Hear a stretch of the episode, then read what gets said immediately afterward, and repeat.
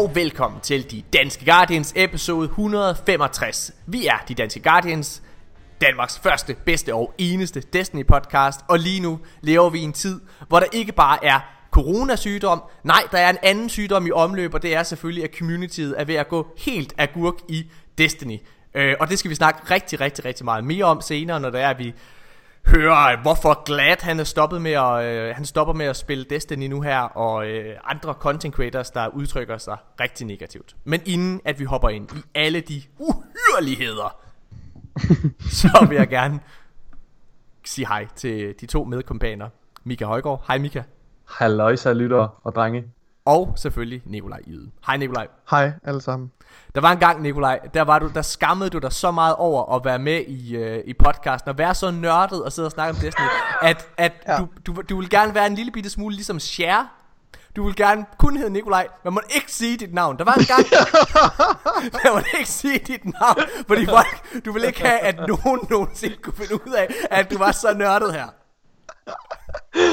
Åh oh, ja. Og prøv at se dig nu, mand. Nu sidder din kæreste bare ved siden af og er helt mut, ja. fordi du skal lave en podcast. Og sidder ja. og spiller Du lever drømmen, også. baby. Du er en Ja. rockstjerne. Jeg er en rockstjerne. Ej, er det rigtigt? Der var, øh, der var en gang, Nikolaj, hvor det var, at jeg midt i en episode var kommet til at sige Nikolaj Jyde, og så var du rasende, sagde, Morten, du skal ind og slette det, jeg vil ikke have det, du skal ikke sige, du skal ikke sige mit efternavn. Det, ej, det er vildt. Hvor, jeg, hvor lang tid er det, vi har lavet den her podcast, Morten? Jamen, det er siden 2016, og det var jo bare dig og mig i starten. Det er sindssygt. Ja. I begyndte lige op til uh, Rise of Iron, kan jeg huske. Ja. Ja. Jeg kan huske, jeg lyttede, jeg, jeg lyttede trofast dengang. ja. Også på den, uh, den infamøse episode omkring, at Rasputin skulle være raid boss i Rise of Iron. Det. Og nu er vi her, og nu er han vores frelser, ikke? Det, Ja. ja. det, er, lidt, uh, det er lidt sjovt. Og det er rigtigt. Øh, ja, for filen der, vi er godt nok øh, kommet langt øh, siden dengang. Vi, øh, jeg, jeg, jeg kan huske faktisk, Nikolaj, at det er rigtigt, altså nu sidder vi jo og snakker lidt om det der med Rasputin, øh, og det er rigtigt helt, altså den episode findes ikke længere, så nu fortæller jeg lige hurtigt historien til Ja. lytterne. Øh, vi var lige startet med, øh, med Destiny, og der er den her, øh, hvad hedder det, nye expansion, der hedder Rise of Iron i Destiny 1, og rated er ikke udkommet. Men Nikolaj, fordi han har siddet og læst noget lore, er overbevist om, at Rasputin, han er raidbosset i den her. Jeg vil Øh, sige, og, til mit forsvar, ja, der er ret meget, der på det, på det, på det tidspunkt talte for, Mm. at det skulle være Rasputin, der var raidbossen. Fordi vi ved, at det var Rasputin, som var, som var i kontrol, Ja. øh, havde kontrollen over Siva, og som Ja. ligesom var blevet, havde fået, fået øh, bolden med det der Siva Directive. ja. Og samtidig så... at redde den nu. Jo, jo, jo, jo, forsvare sig Og samtidig, samtidig så var der faktisk ikke nogen øh, antagonist, som, som, var, som der var talt om i loven rigtigt. Nej. Den fandt vi faktisk først ud af, da rated kom. Og det Så, var også, og- det var også lidt og også- antiklimatisk. Og det, ja, det var antiklimatisk, og det var også et, fordi vi, altså jeg personligt inderligt havde et så stort ønske om at se Rasputin in-game. Ja. Fordi jeg synes, det var den fedeste del af loven, og det synes jeg jo øvrigt stadigvæk. Så ja, det er bare, øh, men det er rigtigt, jeg havde selvfølgelig fat i den forkerte ende. Men nu lader det til, at det er jer, drenge, der, øh, der har en finger i, eller har en øh, fod i den lejr, fordi I lejer flytter til sydland også lidt med tanken om stadig, at Rasputin, han er en ondsindet Lad os, øh, lad os Ja. tage det lige om lidt faktisk, Nikolaj, når det er, vi Ja. skal snakke omkring øh, historiens ja. udvikling. Det er måske faktisk en Ja. rigtig god øh, pandang. Det er faktisk en god Det segue. er faktisk en rigtig god segue. Jeg vil gerne lige hurtigt sige, øh, hvad hedder det, at, for, og det var hele grunden til at starte det med, med, med de gamle dage.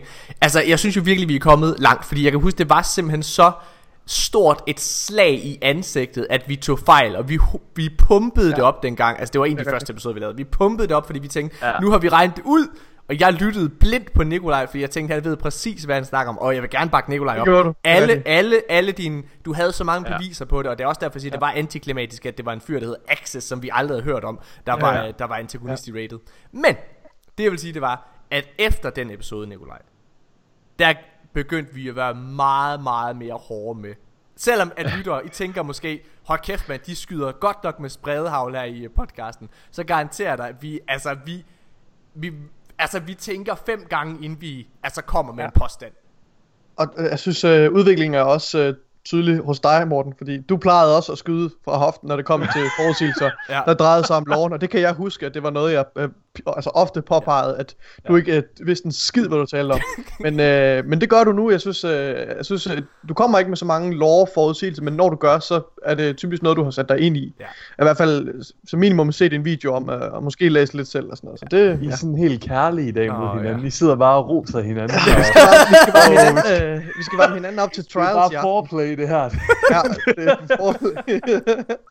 Mine damer og herrer, øh, inden vi begynder på alle de, øh, de konkrete nyheder, så er der jo en, en, en nyhed i den her uge i form af, at øh, IO-bunkeren, altså in-game nyhed, øh, fordi at IO, den sidste, til synligheden sidste, øh, bunker, er, øh, hvad hedder det, øh, er blevet åbnet på IO, og øh, når man kommer derned, så bliver man faktisk mødt af ikke en, en, en cutscene, men, men en, men hvad kan man sige, sådan en in-game cutscene, eller hvad man kan kalde det, In- hvor der ja, ja, hvad skal vi Det kalde det? En, en en in-game scene. Ja, Interact- ja en interaction, øh, Mika, det tror jeg er rigtigt. I har nok selv oplevet det, jo lyttere. Så I ved, hvad Ja. vi snakker men... Ja, Men lad os lige hurtigt forklare, øh, hvad det er, der sker, hvis der skulle have været en, der har sovet under en sten og ikke fulgt med i Destiny. Man kommer ned ja. i den her bunker, og Mika, hvad er det så, øh, vi bliver mødt af?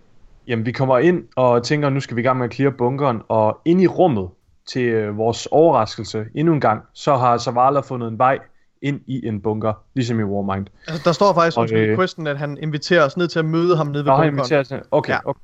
Men vi kommer i hvert fald ind, og, øh, og, og Zavala står derinde, og først så tænker man lige, er det os, han begynder at snakke til? Det er det faktisk ikke. Han begynder at snakke til øh, Rasputin, som svarer ham på en eller anden måde, og øh, så kommer der et hologram frem, og Rasputin og Zavala begynder at kommunikere frem og tilbage.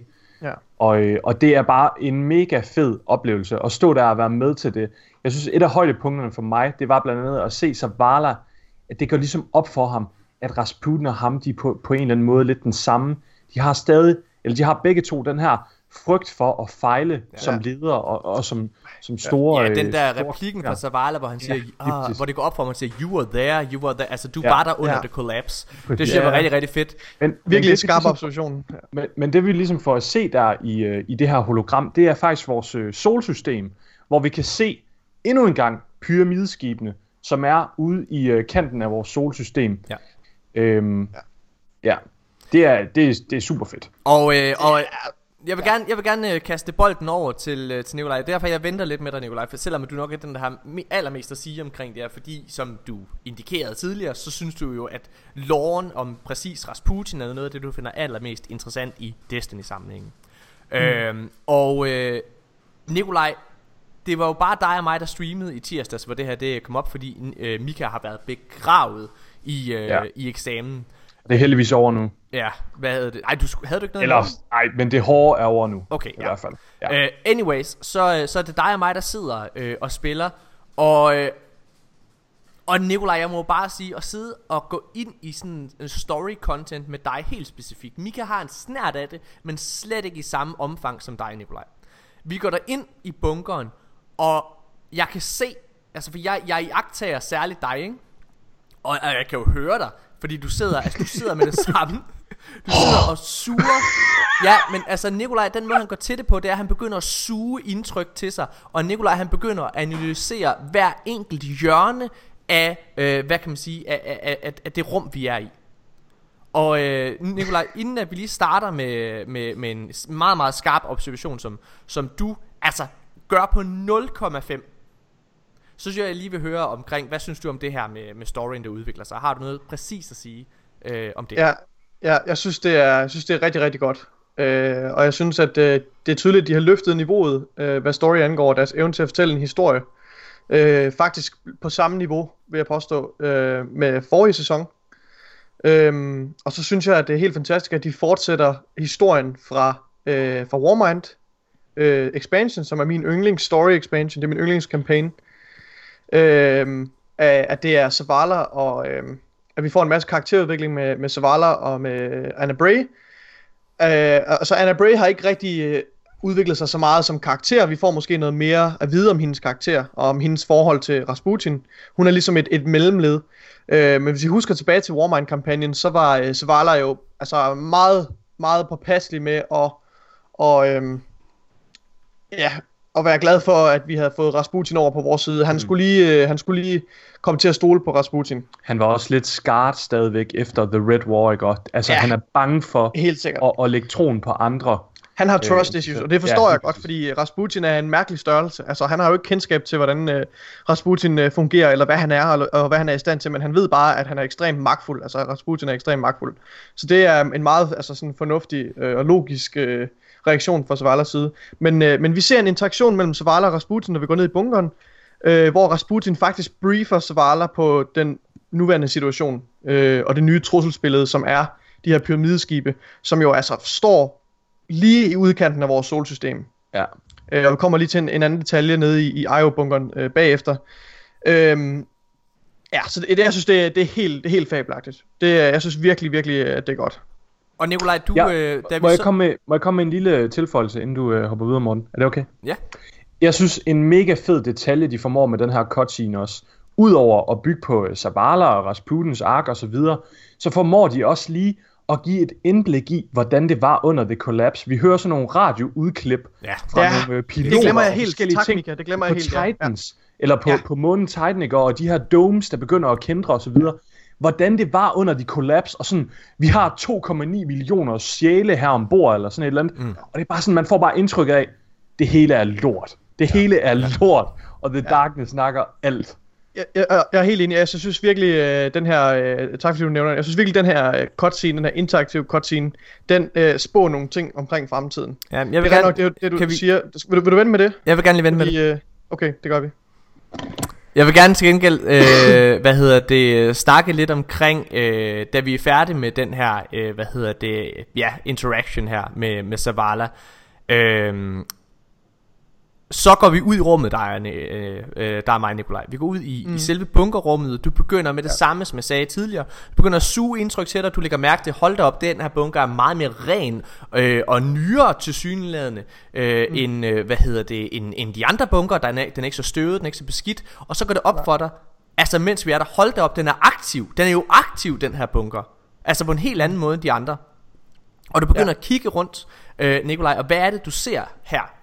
Altså noget af det første, jeg kigger efter, det er det her kort her. For det er noget, jeg har holdt øje med med, med alle bunkerne. Der står, der er ligesom et kort inde i uh, rummet ved siden af Rasputin.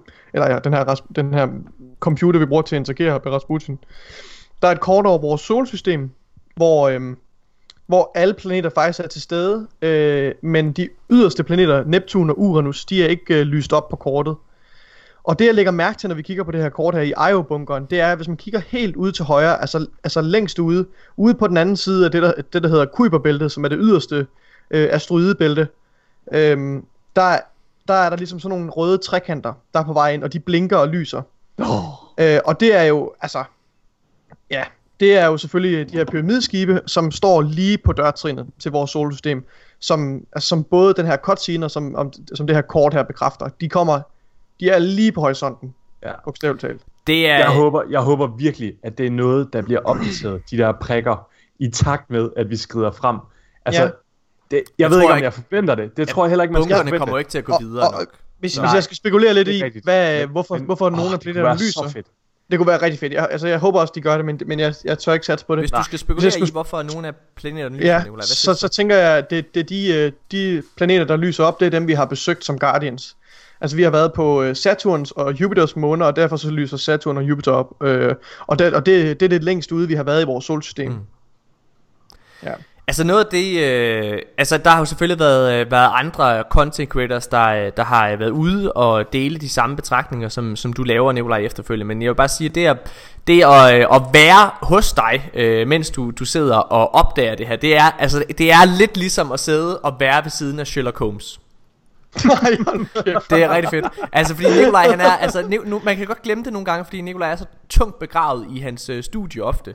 Men, men de her coronatider, altså, det har virkelig været rart at se, du er, du er ved at blive øh, altså, the, øh, the old Nikolaj igen. Altså, du er sådan, det, er, du... Det, det, er ikke særlig mange brækker, der skal falde på plads, for at man ser det større billede. Jeg havde ikke set det, tror jeg. Jeg tror ikke, jeg havde set det af mig selv. Åh, oh, det tror jeg, du havde. Oh, tror jeg, øh, men i hvert fald, noget, der er rigtig, rigtig spændende, Nikolaj. Hvis jeg, fordi det er jo, det, hvis jeg må sidde og, øh, og, og hvad kan man sige, lægge mærke til, eller komme en anden betragtning, det er jo, at vi to, vi arbejder rigtig, rigtig, vi bearbejder det, vi ser på rigtig, rigtig meget forskellige måder, fordi ja. mens vi sidder og streamer i, øh, i tirsdags, du begynder med det samme at kigge på altså alt lore om, og historie omkring, og det er den måde, du ligesom øh, processer det her, eller hvad man kan sige. Og, og jeg begynder med det samme at tænke på, mm. jamen hvad betyder det her for indhold, vi får i spillet ja, konkret. det er rigtigt, ja. ja. Og, øh, og nu vil jeg gerne dele to betragtninger, jeg har gjort mig, øh, hvad hedder det, undervejs. Og øh, Nikolaj, jeg siger jo til dig, øh, også da vi streamer, at for mig... Så, så kan jeg komme med mine betragtninger bag, som ja, i øvrigt bakker dine op. Ja. Nu ved jeg, hvor du vil hen med det i hvert fald. Ja, ja tak. Øh, hvad hedder det? Jamen, øh, jeg... Noget vi har snakket om her, hvis jeg lige skal starte et andet sted. Noget vi har snakket rigtig, rigtig meget om i podcasten her, øh, det sidste år har jeg lyst til at sige, eller i hvert fald det sidste halve år, jamen det er jo, at, øh, at Shadowkeep øh, er et produkt, der altså med, øh, på bedste måde vil jeg gerne understrege, ligesom Rise of Iron, det er ikke første gang vi har set det. Rise of, Rise of Iron var et produkt, som de hev ud af røven, hvis jeg lige skal gå tilbage til D1. Altså Rise of, øh, de havde en forpligtelse til Activision, en kontraktlig forpligtelse i Destiny 1, øh, hvad hedder det på, at hver, øh, hver andet år, der skulle der komme en stor ny release, altså Destiny 2 skulle faktisk være kommet i Destiny 1's tredje år. Men det ja, kunne de altså, ikke nå. Da Rise of Iron kom, ja. Ja, så, men det kunne Bungie ikke nå, og derfor så øh, hvad hedder det fik øh, de lov til at vente et år, udskyde Destiny 2 et år, og så skabte de Rise of Iron. Og det er derfor at dengang Rise of Iron udkom, jamen så var der nogle lore ting der ikke var helt på plads, og der var nogle nye ting der var altså Siva var hævet lidt op af numsen og alle mulige ting.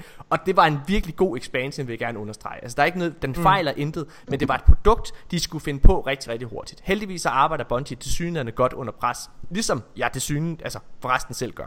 Hvad hedder det øh, Shadowkeep lader til at være lidt af samme støbning som øh, hvad hedder det som Rise of Iron. Forstået på den måde at Bungie de går fra Activision, det er ikke nogen hemmelighed. Øh, og de mister, Bungie mister enormt mange ressourcer. Det vil sige, ja. at de har ikke deres to hjælpestudier, som var, altså, vi kunne se det på Forsaken. High Moon Studios lavede hele kampagnen i Forsaken, ikke også? Øh, og det, og hvad hedder det, Vicarious Visions havde lavet Warmind, øh, hvad hedder det, øh, øh expansion øh, for inden. Så det er ret tydeligt, at de har været meget afhængige af de her hjælpende hænder, de har haft. Ja, for ikke også at nævne Black Armory og øh, Season of Opulence, som de jo også fik en enorm, meget hjælp til os. Lige præcis. Og derfor så den her Shadowkeep expansion, så har det været ret tydeligt, øh, hvad hedder det, at det er en expansion, de har de ikke har planlagt på samme måde. Det er en expansion, de har hævet ud af numsen. Og det kan man blandt andet se ved, at Shadowkeep er første gang, at Bungie i Destiny 2 går væk fra deres i gåsøjne lovede roadmap. Og hvad er det for et lovet ja. roadmap, jeg snakker om? Jamen det her lovet roadmap, det er den her cutscene, man ser i slutningen af D2's kampagne, altså af The Red War. Ja. Der er der en, øh, hvad hedder det, en, øh, hvad hedder det? Det er der, The Traveler, der vågner op. Traveleren vågner, og lyset, det breder sig ligesom, hvad kan man sige? Øh, det breder ud, sig ud af, ja. Ud, ud igennem galaksen, og Nikolaj, vil du prøve at fortælle, lyset ligesom rammer? Ja. Øh, altså, det, lyset rammer ligesom nogle planeter i en bestemt rækkefølge, og det er ikke den logiske rækkefølge, som lyset udbreder sig, hvis det vil udbrede sig fra jordens bane af og så Nej. ud. Det er, det er, med andre ord, så er det, det er den rækkefølge, som vi skal forvente at se de forskellige locations, som kommer i spillet. Altså content. Øh, fordi, han... Content, ja. ja. Fordi den, den første planet, den rammer, det er uh, Makur og The Almighty, der er ved at æde den. Jeg har lige siddet og k- kigget på cutscene her. Den næste location, og det er jo selvfølgelig med, med hvad hedder det, Curse of Osiris på Makur. Den næste location, det er Mars. Og det er jo så med Warmind Expansion. Den øh, næste location er så øh, Reef, altså asteroidebæltet. Og det er jo så Forsaken-kampagnen. Øh, og det sidste sted, lyset rammer, inden vi forlader solsystemet, jeg sidder med billedet foran mig lige nu, det er Saturn. Og på billedet her, der kan man se, man kan se Saturn, og man kan se Saturns ringe, og man kan se Dreadnought-skibet, som befinder sig inde i ringen. Og så kan man se øh, flere af Saturns måner. Jeg kan faktisk tælle to-tre måneder, kan jeg se her på billedet. Ja.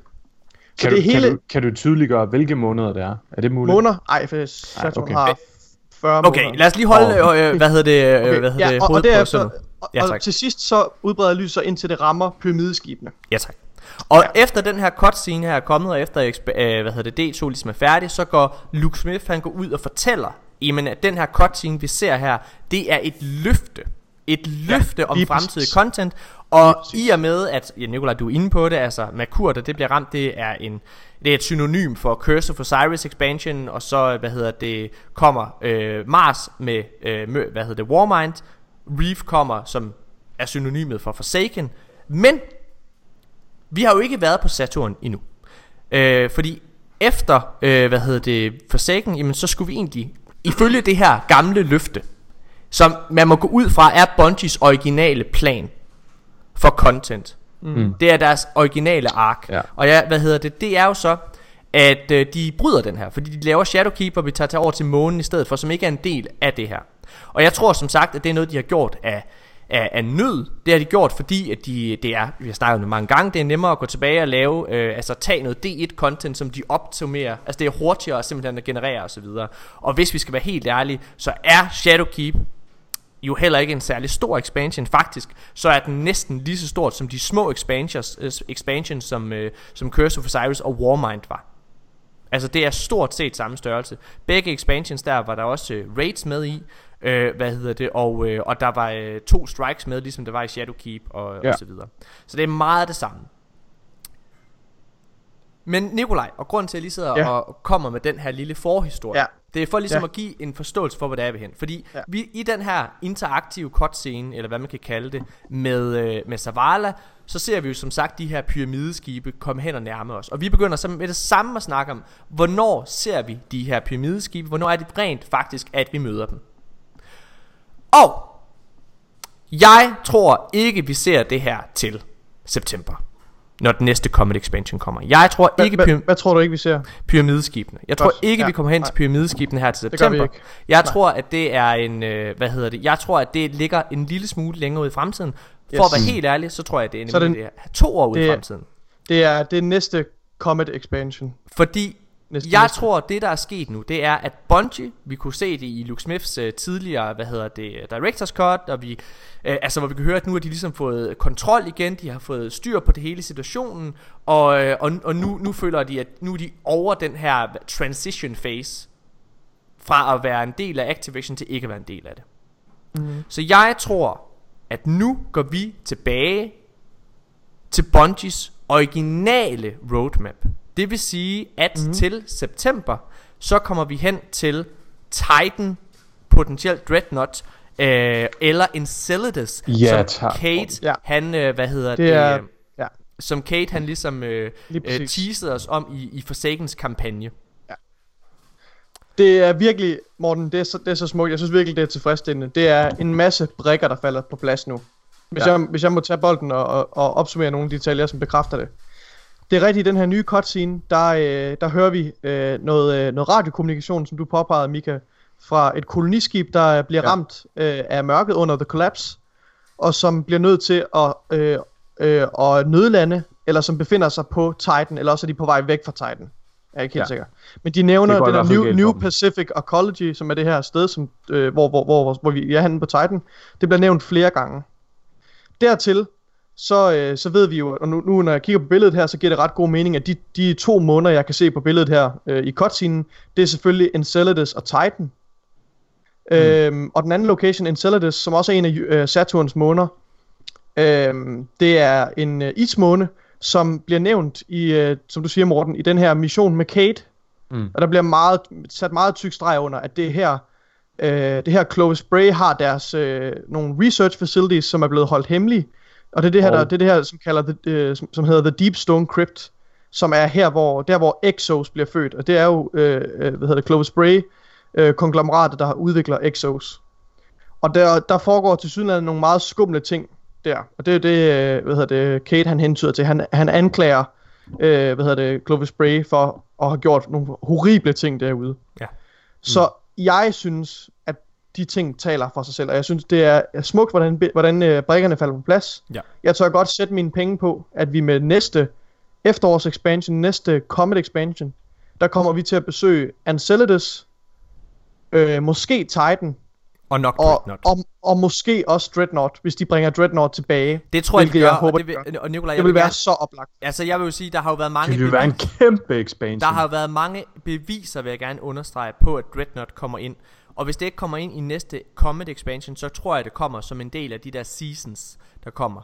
Øh, og, og, det, og det er beviset i min optik, det ligger jo altså på, det er blevet påpeget mange gange i den her podcast, men det ligger på, at vi har, altså, det, vi, der var en glitch på et tidspunkt, at når man ja. gik ned på Titan, når man rejste ned til Titan, så blev man mødt af Dreadnought. Det er rigtigt. Ja, ja endda det er med rigtigt. intromusik Med og intro hele musik til muligt Det er Dreadnought og det hele. Det er en Og, rigtig, rigtig ja. god pointe. og, og, og det er jo blevet påpeget af rigtig, rigtig mange content creators, også os selv. Ja.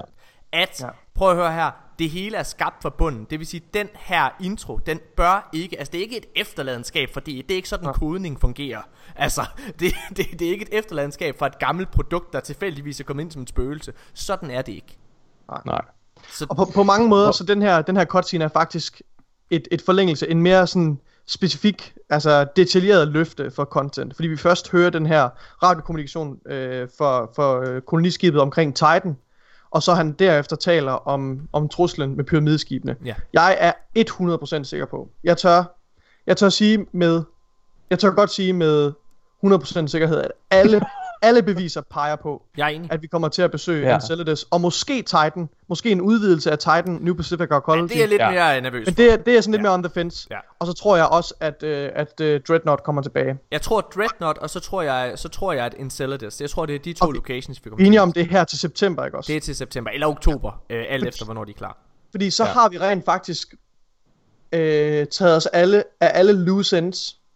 Ja, så At- fremt at øh, Sabafun har noget med næste expansion at gøre. Så bare, Ja. ja, ja det, det, er jo så det, der er spændende, fordi hvad, hvem er modstanderen på, på Enceladus og Deepstone, og Deepstone Crypt? For det kan jo ikke være øh, Clovis Brace genfærd? Der skal jo være Nej. en overordnet modstander herude. Men der synes jeg, det er ret tydeligt, Nikolaj og Mika, at hovedmodstanderen, altså hvis man står og kigger på D1's, og- eller undskyld, ikke D1.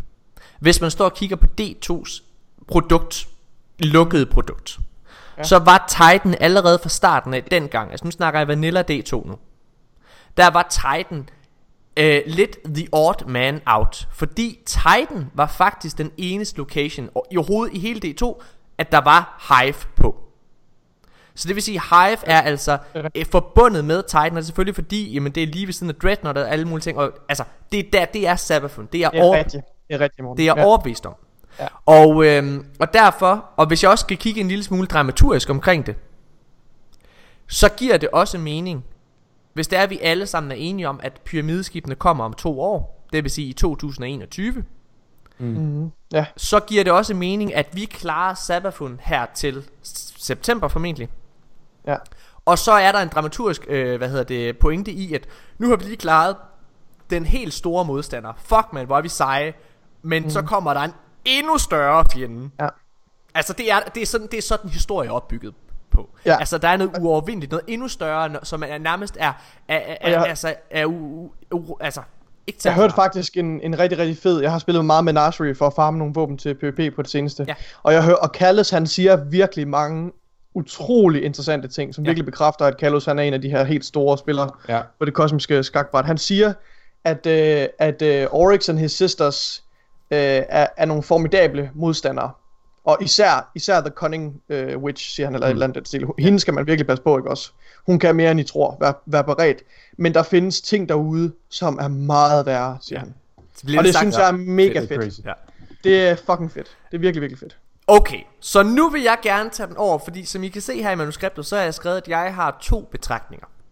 Mm. Det her, det var den ene betragtning, hvad hedder det, om, at jeg tror, vi går tilbage til det originale øh, D2 roadmap. Må jeg komme med et par kommentarer, inden vi går videre? Ja, det må du gerne.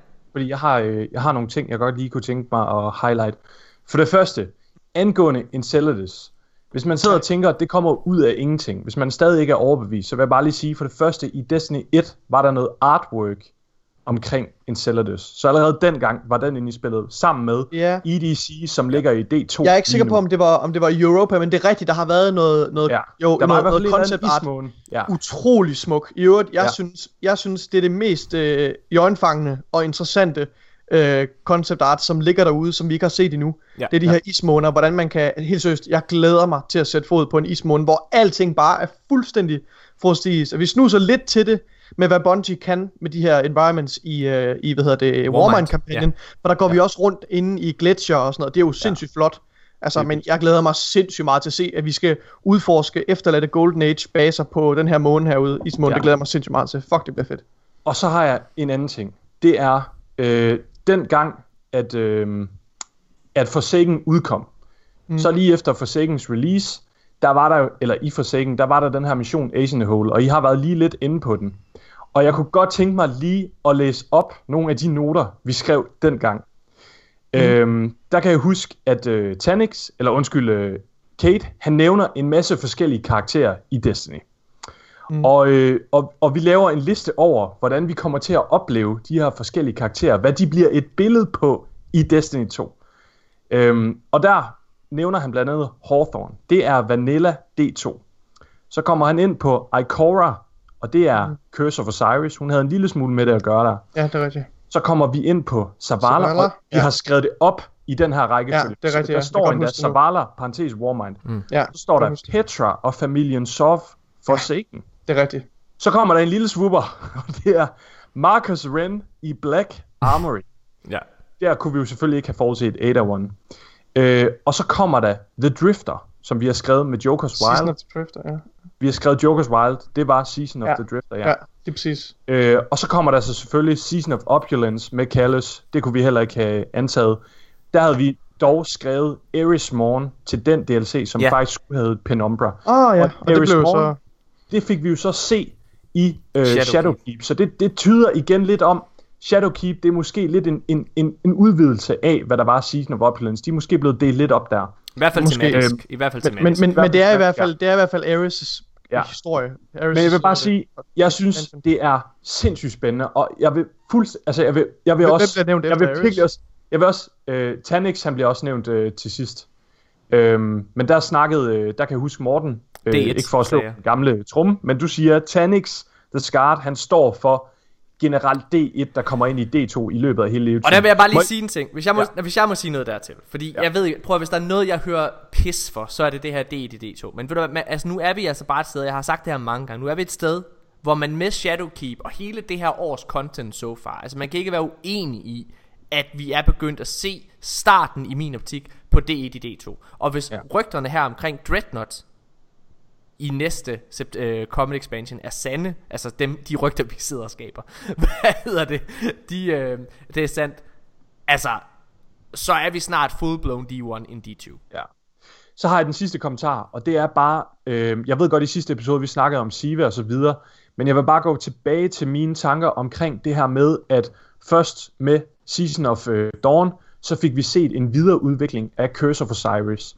Med den her sæson, Season of Worthy, så får vi set en videre udvikling på Warminds story. Og til efteråret, i den store expansion, så kommer vi til at se en videre udvikling i hvert fald på nogle af de løfter, der blev givet med Forsaken. Jeg bliver mega freaket ud af, fra jeg står og kysser Nicolai. Men vi, vi kommer i hvert fald se en videre udvikling af de her løfter omkring Enceladus. Og jeg tror virkelig også godt, man kan sætte pengene på i hvert fald Enceladus. Titan kunne være mega fedt, og det ville være sindssygt logisk, at den også kom lidt med derind over. Jeg vil sige det til, Øhm, til det, ja, Mika, så vil ja, jeg jo gerne understrege, så vil jeg gerne understrege, at noget, altså når vi sidder og snakker omkring, du siger, at, at det er en, en videreførsel af Warmind og en videreførsel af Curse of Osiris, så er det jo ikke bare en videreførsel, altså det er en videreførsel af tematikkerne derfra, Ja, ja, omdrejningspunkterne derfra, og det vil sige, Sabathun er omdrejningspunktet på, eller var omdrejningspunktet på, på Forsaken. Det var hende, der var, altså hende, der stod og purede ind i uh, Aldrins Ja. hoved, og, og uh, igennem Riven og alle de her ting. Altså, så altså igen, næste sæson. Men ja. Ja. nu, jeg er ked af det, jeg bliver nødt til at stoppe det, fordi jeg kommer jeg kom ind på noget, jeg Ja, ved. men vi skal også videre. Jeg har ikke, øh, jeg har ikke Godt. For at sige mere. Jeg havde bare lige et par enkelte ting, jeg skulle af med.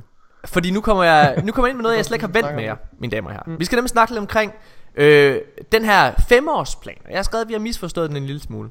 Øh, hvad hedder det? Hvis jeg lige hurtigt skal lave noget kontekst til, hvad femårsplanen er i Destiny, så er det et koncept, vi bliver, og jeg tror, vi bliver introduceret for det her i sommers faktisk, første gang, altså sådan, hvor der kommer, øh, hvad hedder det, ord på det, det er igennem en Vidoc, hvor Luke Smith, han sidder ligesom og laver den her 5-year plan, og han har også om, oh, han ja. har refereret til det rigtig mange gange. Jeg tror, det var i sommers, at den kom frem Det var op gang. til uh, Shadowkeep. Det var nemlig op til Shadow. der kom ud der. Ja. Lige præcis. Øh, og det er første gang, at vi har hørt omkring den her femårsplan. Og øh, vi har jo øh, hele tiden tænkt på, at øh, jamen, det er en femårsplan, der ligesom rækker øh, helt ud til 2024, må det jo så være. Øh, men nu skal I høre her. På baggrund af alle de her betragtninger, som jeg lige har delt med jer, så vil jeg gerne sige noget. Jeg tror, vi har misforstået femårsplanen. Fordi jeg tror at faktisk, at femårsplanen, det er... Hold nu fast. Er I klar?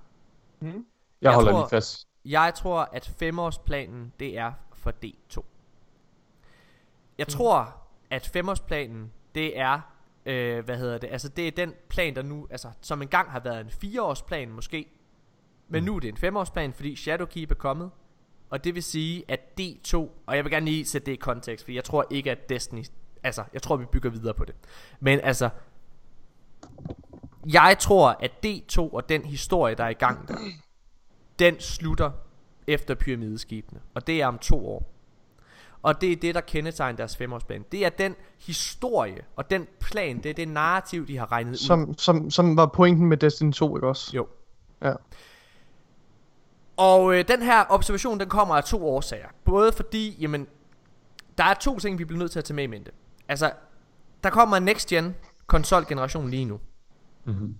Øh, eller lige om lidt, ikke? Og øh, de får ikke alle deres spillere over på, hvad hedder det, nye øh, konsoller i løbet af et halvt år. Det kunne vi se dengang med Rise of Iron. Altså, Destiny, det launcher i 2014, det vil sige et halvt år efter, at, øh, eller næsten et år efter, undskyld, at, øh, at PlayStation 4 var kommet, og Xbox One var kommet. Og dengang, der var Destiny 1 faktisk også på PlayStation 3, og på Xbox 360, hvis I kan huske det. Ja. Men det var først i Rise of Iron, at de gik full blown over på, ne- altså på current gen er det nu. Det vil sige, det vil sige kun i Ja. Rise of Iron, at de skar, hvad hedder det, PlayStation 3 og Xbox 360 fra. Ja. Øhm, og jeg tror faktisk, at der er en sandsynlighed for, at de gør det samme med current gen, efter den her Mhm. femårsplan. Jeg er Først ikke efter. Først efter. Ja. Okay. Jeg tror, at der er en sandsynlighed for, at i 2022 er det jo så, når folk formentlig har fået, øh, hvad hedder det, altså alle er på next gen, eller current gen til den tid, konsoller, ja. Ja. det vil sige PlayStation 5 og Xbox Series X, så tror jeg, der er en konkret sandsynlighed for, at vi ser et relaunch af Destiny, som er Destiny 3. Jeg tror ikke, at de skærer gammel content væk umiddelbart. Det vil jeg gerne understrege, fordi det er ret tydeligt for mig at se, at det Bungie er ved at lave, det er en World of, det er deres svar på World of Warcraft. Som også er ja. Ja. et produkt, der bare er videreudviklet og videreudviklet, men vi må selvfølgelig anerkende, at de konsoller, vi spiller på lige nu, Xbox One og, og hvad hedder det, PlayStation 4, jamen de er ved at være forældet. Ja. Ja. Øh, og derfor så tror jeg, at den femårsplan, den kommer til at gøre, at der kommer et- en form for reboot, hvor de også er i stand til at opdatere deres engine. Igen, det har de gjort med, det har de gjort med Warcraft før, det har de gjort med, altså, altså de har lavet en engine upgrade på, på mange af de her MMO-spil. Men jeg tror, at før man kan gøre det på konsol, jamen så bliver du nødt til at skære de andre fra. Det vil sige, at i 2022, der tror jeg, at PlayStation 4 og Xbox One for Destiny's vedkommende bliver lukket. ja. Ja. Altså, det skal jo ske på et eller andet tidspunkt, kan man sige. Spørgsmålet er jo, er jo bare, hvornår. Men det er rigtigt, det, det, det ville være naturligt også at lade de gamle konsoller få lov til at opleve hele historien. Altså få lov til at opleve Jeg tror-. Jeg tror det er en Øhm. øh, det er en øh, en blødsøden måde at se det på. Jeg tror det handler ja. om øh, hvad hedder det? Altså jeg tror det handler om kolde tal. Det handler om hvornår ja. er det at vi historisk kan se at alle har udskiftet deres konsol. Og mm. der går altså ofte et øh, i hvert fald to år. Ja, inden, er- det gør inden, der. inden at størstedelen er kommet over. Øhm, og, øh, og, og, og, og det kan vi jo se, hvis vi skal kigge på D1, som, altså vi kigger jo ofte på historikken her i vores podcast, jamen så vil du også kunne se, at det er i øh, 2016, øh, det vil sige tre år efter, at de skærer dem væk. Og det vil ja. Jo så være det samme i, øh, i den her sammenhæng. Ja. Eller, ja, det var to år efter, ja. Ja, Det er sådan år kommission. efter, Ja, ja, ja, præcis. men, ja. Ja. Men Det- det, vil jo, det vil jo være det samme, altså øh, i form af, at vi vil få en, øh, en next gen nu, ikke? Og så går der også to år Jamen, det er det, øh, jeg på står og samme siger. måde. Det er præcis ja, lige samme præcis. mønster. Ja, Det er præcis ja, ja, samme præcis. Jeg ridser det bare. Jeg tror, jeg... Ja. Ja. Så det er en Ja. betragtning, jeg lige kom med. Ja. Det er en rigtig, rigtig skarp betragtning, Morten. Jeg tror, øh, jeg tror at den er rigtig øh, korrekt.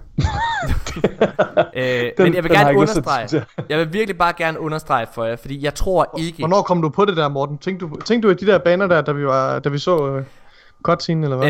Øh, ej, det er noget, jeg faktisk... Øh, altså, Noget, det, du har tænkt over? Det er noget, jeg har... Jeg, det slog mig sådan i, i går aftes, faktisk. Øh, altså sådan Ja. ja. rigtigt. Øh, hvad hedder det? Der, der, der, der, der slog det mig, det der med femårsplanen.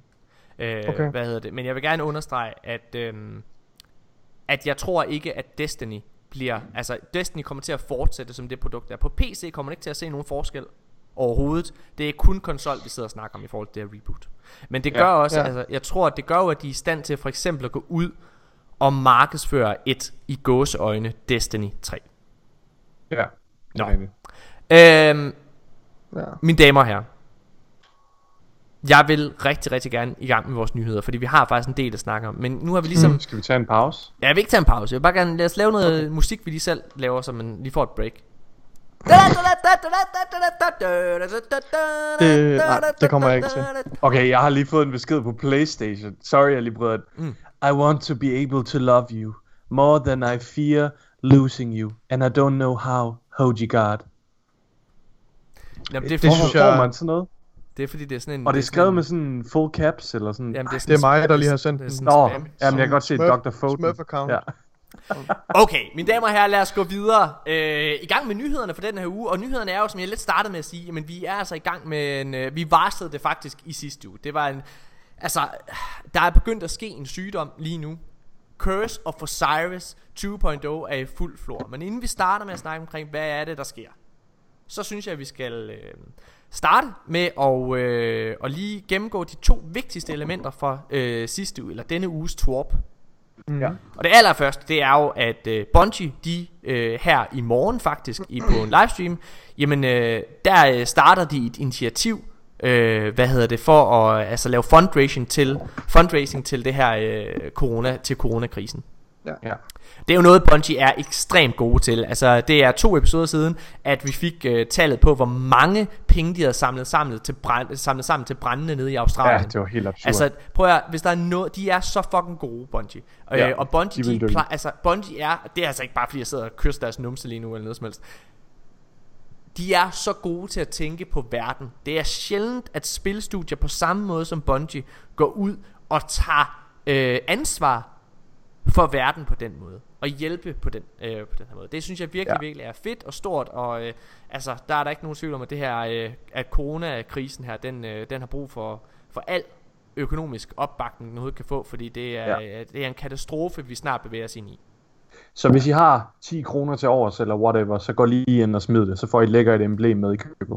Ja, øh, og jeg er faktisk spændt på, hvad den der livestream der, altså om de gør et eller andet specielt, eller noget som, som helst. Altså, Ja. ja, det, Hvad var det, det, de plejede, de havde, øh, øh, jeg kan huske sidste gang, de lavede en livestream, der havde de lavet sådan et eller andet fuldstændig urealistisk mål med, hvis Luke kan, eller hvis vi når et eller andet beløb, så kommer Luke på og giver nogle kommentarer på the current state of Destiny, eller sådan Ja, ja, ja. Og så nåede vi det, altså den, Ja. den der, øh, det, det niveau der, og så var, så var de bare sådan, hvad skal vi gøre, og så kom Luke på og... Men og han lige sagde ikke rigtig noget. Det er, Altså, nej, der- han sagde der ikke rigtig noget, men det er alligevel, det er alligevel fedt lige at se bossen komme ned, ikke? Og Ja, det, ja, er- det er nice. det er nice. det er nice. Øh, Om så- ikke andet, så er det mega fedt, Morten, som du siger, at se Bungie endnu en gang gøre sådan noget her. Ja, altså, altså, det, er, ud det, det, det det, er stolt det- at spille det. Man det, bliver ja, man bliver nemlig stolt af det, og jeg synes også, ja. det, det er også den her måde at tænke på og være på som virksomhed, som smitter ud i vores øh, community. Altså Destiny har et unikt Sherpa, øh, har en unik Sherpa-mentalitet. Mm-hmm. Og, øh, og det er det her med, at vi hjælper hinanden, vi tager, vi tager os af hinanden. Hvis der er nogen, der ikke er kommet igennem et raid, jamen så hjælper vi dem igennem et raid. Øh, altså, Ja, og Ja. i vores eget community, så, så altså folk som, øh, som Rudi Ryge, Pushed Eagle, øh, Mathias Hankanen og øh, hvad hedder det, øh, og, og, og Next Ability er særligt i min optik forbilleder inden for det her, synes jeg. Ja. Ja. Øh, altså, de er virkelig, virkelig gode til at tage hånd om andre mennesker. Kæmpe shout. Øh, så jeg kæmpe, kæmpe shout out. Og så er vi også gode til at blive vrede.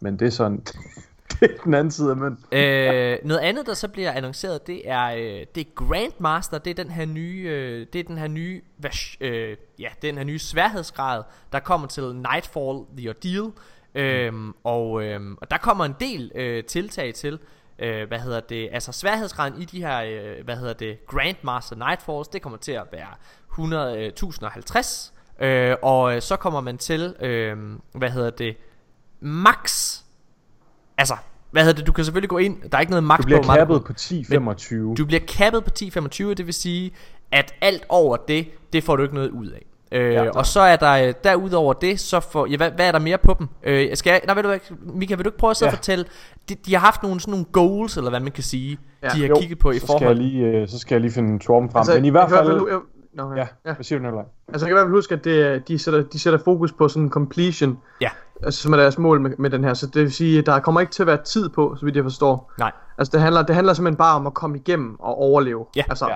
Og de har jo selvfølgelig rampet sværhedsgraden helt vildt meget op, både i, altså både i kraft af, at fjenderne er meget højere power end en selv, Ja. men også øh, fordi der er en masse modifiers, og der er selvfølgelig extinguish, så du ryger i orbit, hvis alle, Ja. hvis hele dit fireteam dør. Men de fokuserer på, at man bare skal komme igennem. Altså, Ja. Og, og, og det, det kommer til virkelig at teste ens evne til at lave det rigtige loadout Ja. Ja. til det her. Øh, til Jeg det har her. øh, specifikationerne på deres øh, design goals her. Lad os Jeg prøve at høre dem, højt. For det første, Grandmaster should build on master difficulty but be significantly more challenging. Ja. Fedt. Once you reach a certain bar, the challenge should be found completely in perfecting your builds, communication and execution. Det er det, du siger, Nikolaj. Ja. The primary rewards should be doled out on initial completion. Yes. Completion should be the primary metric for success rather than score or time or another inactivity metric like killing all champions. Det er også det, du siger, Nikolaj. Ja. Grandmaster should stress the top end of build crafting. Grandmaster should be watchable. Det synes jeg er mega fedt, at de også har taget den med, ikke? Og, altså, ja. så, så folk gider at se og lave noget endgame. Men jeg synes generelt, Destiny Endgame er noget, folk rigtig gerne vil bruge tid på at se. Ja. Der er jo ingen, der har lyst til at se nogen løbe rundt og farm bounties eller sådan et eller andet. øh, Og med eller. Grandmaster, øh, så får vi faktisk den her sæsons tredje titel også. Ja, det er ret. Øh, hvad hedder det? Og det, den kommer til at hedde Conqueror. Og, ja. øhm, og det synes jeg er ret nice. Det er ikke en, det er ikke en titel, der forsvinder, ligesom, øh, hvad hedder den, Nej. hvad, hed, hvad hedder den, øh, ligesom øh, Flawless. Så er Ja. det en, øh, en titel, der går videre, men så vidt jeg kan forstå, bygger den på Det samme er faktisk, det er faktisk, hvis jeg må rette dig, det er faktisk præcis ligesom Flawless. Jamen, det var det, jeg var i gang Du skal- med. Ja, Nå, okay. Lad os okay. sige, ja.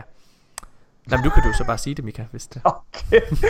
Du er sur nu, hva'? Hvad hedder det? øhm, Det er faktisk præcis ligesom Flawless titlen vi er med, at man skal få klaret det hele i én sæson. Ja. Den resetter altså i starten af næste sæson, og det synes jeg generelt er et mega fedt tiltag til mm. øh, aktiviteter som det her. Ja. Øh, ja, altså, øh, hvad hedder det, inden vi begynder at snakke omkring, øh, hvordan øh, communityet har reageret på, øh, på, øh, på Grandmaster, øh, hvad kan man sige, offentliggørelsen eller clarification eller af, hvad det er, er også nogle ting der, øh, så synes jeg, vi skal snakke lidt omkring, hvad vi selv tænker, hvad vores egne ja. umiddelbare, øh, hvad hedder det, ja, kommentarer og tanker omkring det her, det var. Øh, og øh, Nikolaj, du må gerne få lov til at starte med at sige, hvad du tænkte, og hvad du synes om Grandmaster selv, helt Ja. personligt. Altså, øh, min, min helt umiddelbare reaktion, det var, at jeg, øh, at øh, jeg tænkte, okay, nu er Artifact fuldstændig ligegyldig. ja, Fordi jeg tænkte, jeg tænkte at der var en, øh, jeg tænkte, at, at øh, Grindmaster var rigtig godt, fordi så var der en pointe med at grinde øh, light, og jeg havde faktisk øh, forestillet mig, eller grind power, og jeg havde forestillet mig i mit hoved, at det ville forholde sig sådan, at vi nok ville kunne nå, ikke med første uge Grandmaster var her, men i nogle af de efterfølgende uger, måske, aller, for, måske først til sidst på sæsonen, vil være stærke nok til, at vi kunne deltage i Grandmaster og klare det. Mm. Øhm, så min umiddelbare reaktion var sådan lidt, okay, så ja, Artifact er fuldstændig ligegyldig. Ja. Øh, og det synes jeg jo er problematisk i et eller andet omfang. Vi har også snakket lidt om før, tror jeg. Øh, I hvert fald snakker det på streamen. Øh, og særligt du, Morten, har påpeget, at, at, at, at, altså, at Artifacts ikke rigtig gør noget godt for Destiny, øh, som, altså sådan Ja. ordentligt set. Øhm, Ja, jeg Men, synes jo, øh, at de men- bør, jeg synes jo, de bør, altså, jeg, jeg, jeg synes, at selve Artifact som koncept er rigtig godt, men jeg synes, de bør gøre det, øh, de gjorde med Artifacts i Destiny 1, hvor det er, at der er mange forskellige artifacts, som hver, hvor, hvor hver enkelt artifact har et, øh, en unik perk. Altså på en eller anden måde er det en exotic til din subclass. ligesom, for, ligesom for Rise of Iron. Nemlig. Ja. Øhm, og, ja, og, så, øh, og så, så synes jeg til gengæld, at, øh, at øh, jeg blev lidt lettet over faktisk at høre, at det var cappet ved, ved 1025, for det betyder, ja. at vi allerede fra dag 1 kan hoppe ind, og det der holder os tilbage, det er ikke om, hvorvidt vi har grindet en masse bounties eller ej. Vi er sådan set klar til det nu. Nu handler det bare om at sætte det rigtige loadout, og, øh, og sætte en aften af til det, og så prøve at give det et skud. Ja. Øhm, ja, så det synes jeg til gengæld er rigtig fedt. Og så synes jeg, det er helt fantastisk, at der er en, en, en hvad hedder det, et seal, altså en titel forbundet med den her, øh, med den her øh, quest, eller med den her conquest. Det synes jeg er fucking fedt. At der er et, øh, et strike-centered øh, endgame øh, med et stort incentive som en titel. Ja. Øh, det synes jeg er mega fedt, og jeg øh, håber, øh, at det, det, jeg tror det er svært, at man skal klare det hver uge. Altså hver uge skal man klare det her Grandmaster øh, i en hel sæson, så vidt jeg forstår. Altså man skal klare alle øh, Grandmaster Nightfalls for at få den her titel. Ja. Øh, og det synes jeg er mega fedt. Øh, så ja, min umiddelbare reaktion var, at, øh, at det ser jeg helt vildt meget frem til. Øh, ja. Og, øh, og Mika, du var, øh, altså, jeg vil gerne gemme dig en lille smule, fordi jeg ved, ja. At du faktisk, altså du har været så optaget af, af studierne, at du når ikke at læse de her ting øh, med, med klare øjne. Altså du når at høre om, øh, hvad hedder det, om, om communities reaktioner osv. Øh, så, så, Jeg har men- faktisk øh, først i dag læst Torben, Okay. og derefter set en masse forskellige videoer. Ellers så har alt, jeg har hørt, det har været igennem jer to. Ja, jamen så øh, Øhm. ja, af samme årsag vil jeg gerne lige Ja. gemme dig en lille bitte smule. Så jeg, så jeg tager lige mig selv øh, og mine holdninger først omkring det. Jamen jeg, Mika, eller Nikolaj, jeg er helt enig. Jeg synes, at øh, det er virkelig, virkelig fedt det her med, med sealet. Øh, jeg synes, at jeg synes jo generelt, at titler, jeg har, har helt personligt været jeg har ikke været modstander af titler i, øh, i Destiny overhovedet, men jeg har ikke gået efter titler.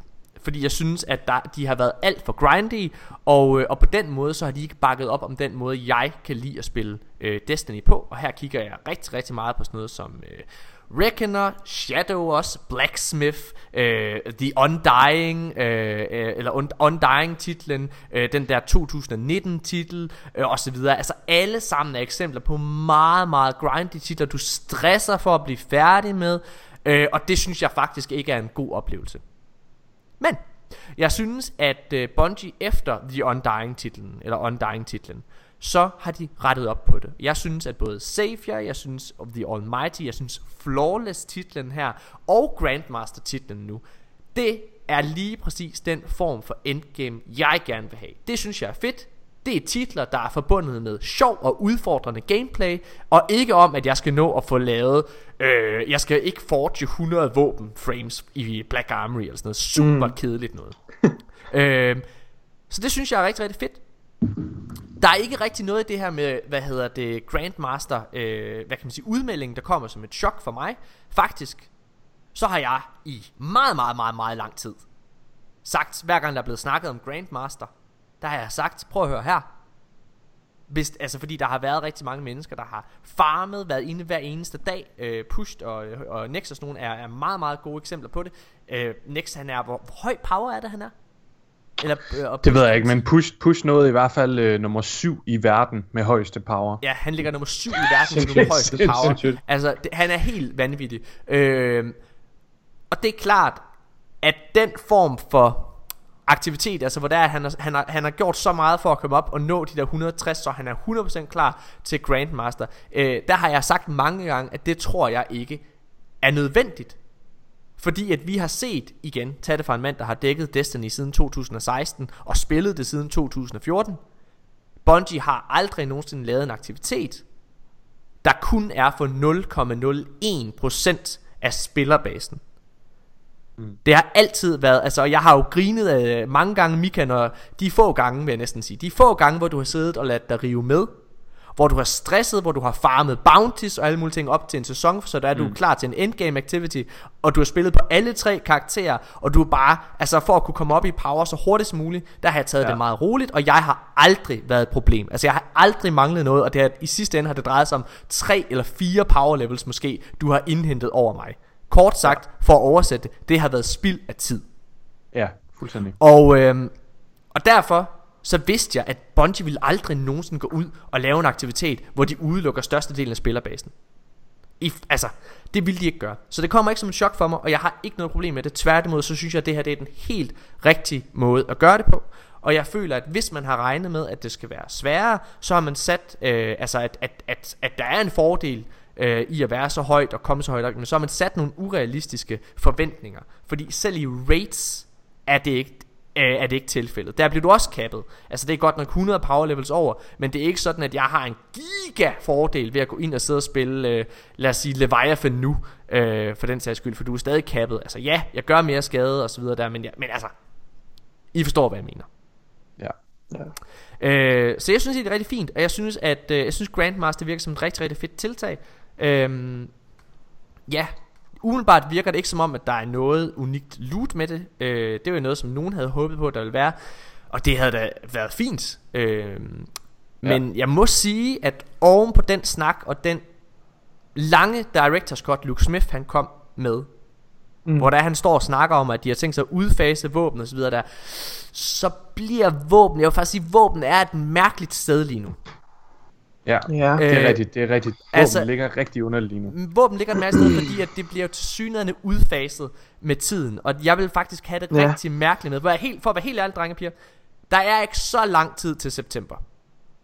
Nej. Og jeg vil have det rigtig mærkeligt med at sidde og farme, og så lad os sige i august måned, få det her guard roll, og så kun kan nå at spille med det i, øh, hvad hedder det, i en, øh, ja, i en sæson. Ja.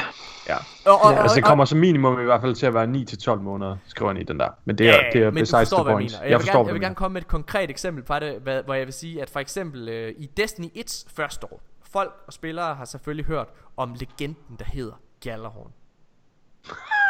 Gjallarhorn er, var det bedste våben i D1. Det var så godt, at der var nogle mennesker i Destiny Community, der nægtede at lave raid med andre folk, hvis de ikke havde Gjallarhorn. Ja. Hvis du gik ind på LFG, så skulle du have Gjallarhorn, og du skulle kunne provide et screenshot og bevise det og sådan ja. noget. Det var helt absurd. Det var absurd. Øh, ja. Det, det Gallerhorn var, øh, var, øh, hvad hedder det, tilgængeligt. Man kunne købe dem ved Sur i den allerførste uge eller sådan noget. Ja. Der. Og det var ikke alle, der gik ind og gjorde det, fordi alle havde ikke forstået, hvad Sur var, og hvor værdifuldt det var dengang. Ej, der var jo heller ingen, der tænkte, åh oh, fedt mand, et heavy weapon, Og der var heller ikke, det var heller ikke alle, der havde strange coins til det, ligesom det, man købte nej, nej, præcis. Hvad hedder det? Men pointen var egentlig bare, at de var de ud, udvalgte få, der havde den. Og det var heller ikke så mange, der havde fået den ved at gennemføre Vault of Glass. Nej. Og for mit eget vedkommende, så gik der næsten et år inden jeg fik den. Da Taken King kom, så gør, gjorde de det samme, som de er i gang med at gøre nu. Hvor de sidder og uddaterer våben. Og det vil sige, at da Taken King kom, Gallerhorn havde været så stort i gåsøjne et problem i, i communityet, at de simpelthen, de trak den ikke mere op. Du kunne stadig bruge den, men du kunne ikke bruge den i et raid, for du, at du blev trukket ja. så meget ned powermæssigt, mm. at den blev uddateret. Der var et helt år, hvor du ikke altså kunne bruge Gallerhorn. Og så lavede de i Rise of Iron en virkelig god quest, hvor det var, at de, de bragte den tilbage øh, et sidste hurra eller ting. Pointen var bare, ja. jeg nåede aldrig rigtig at bruge Gjallarhorn.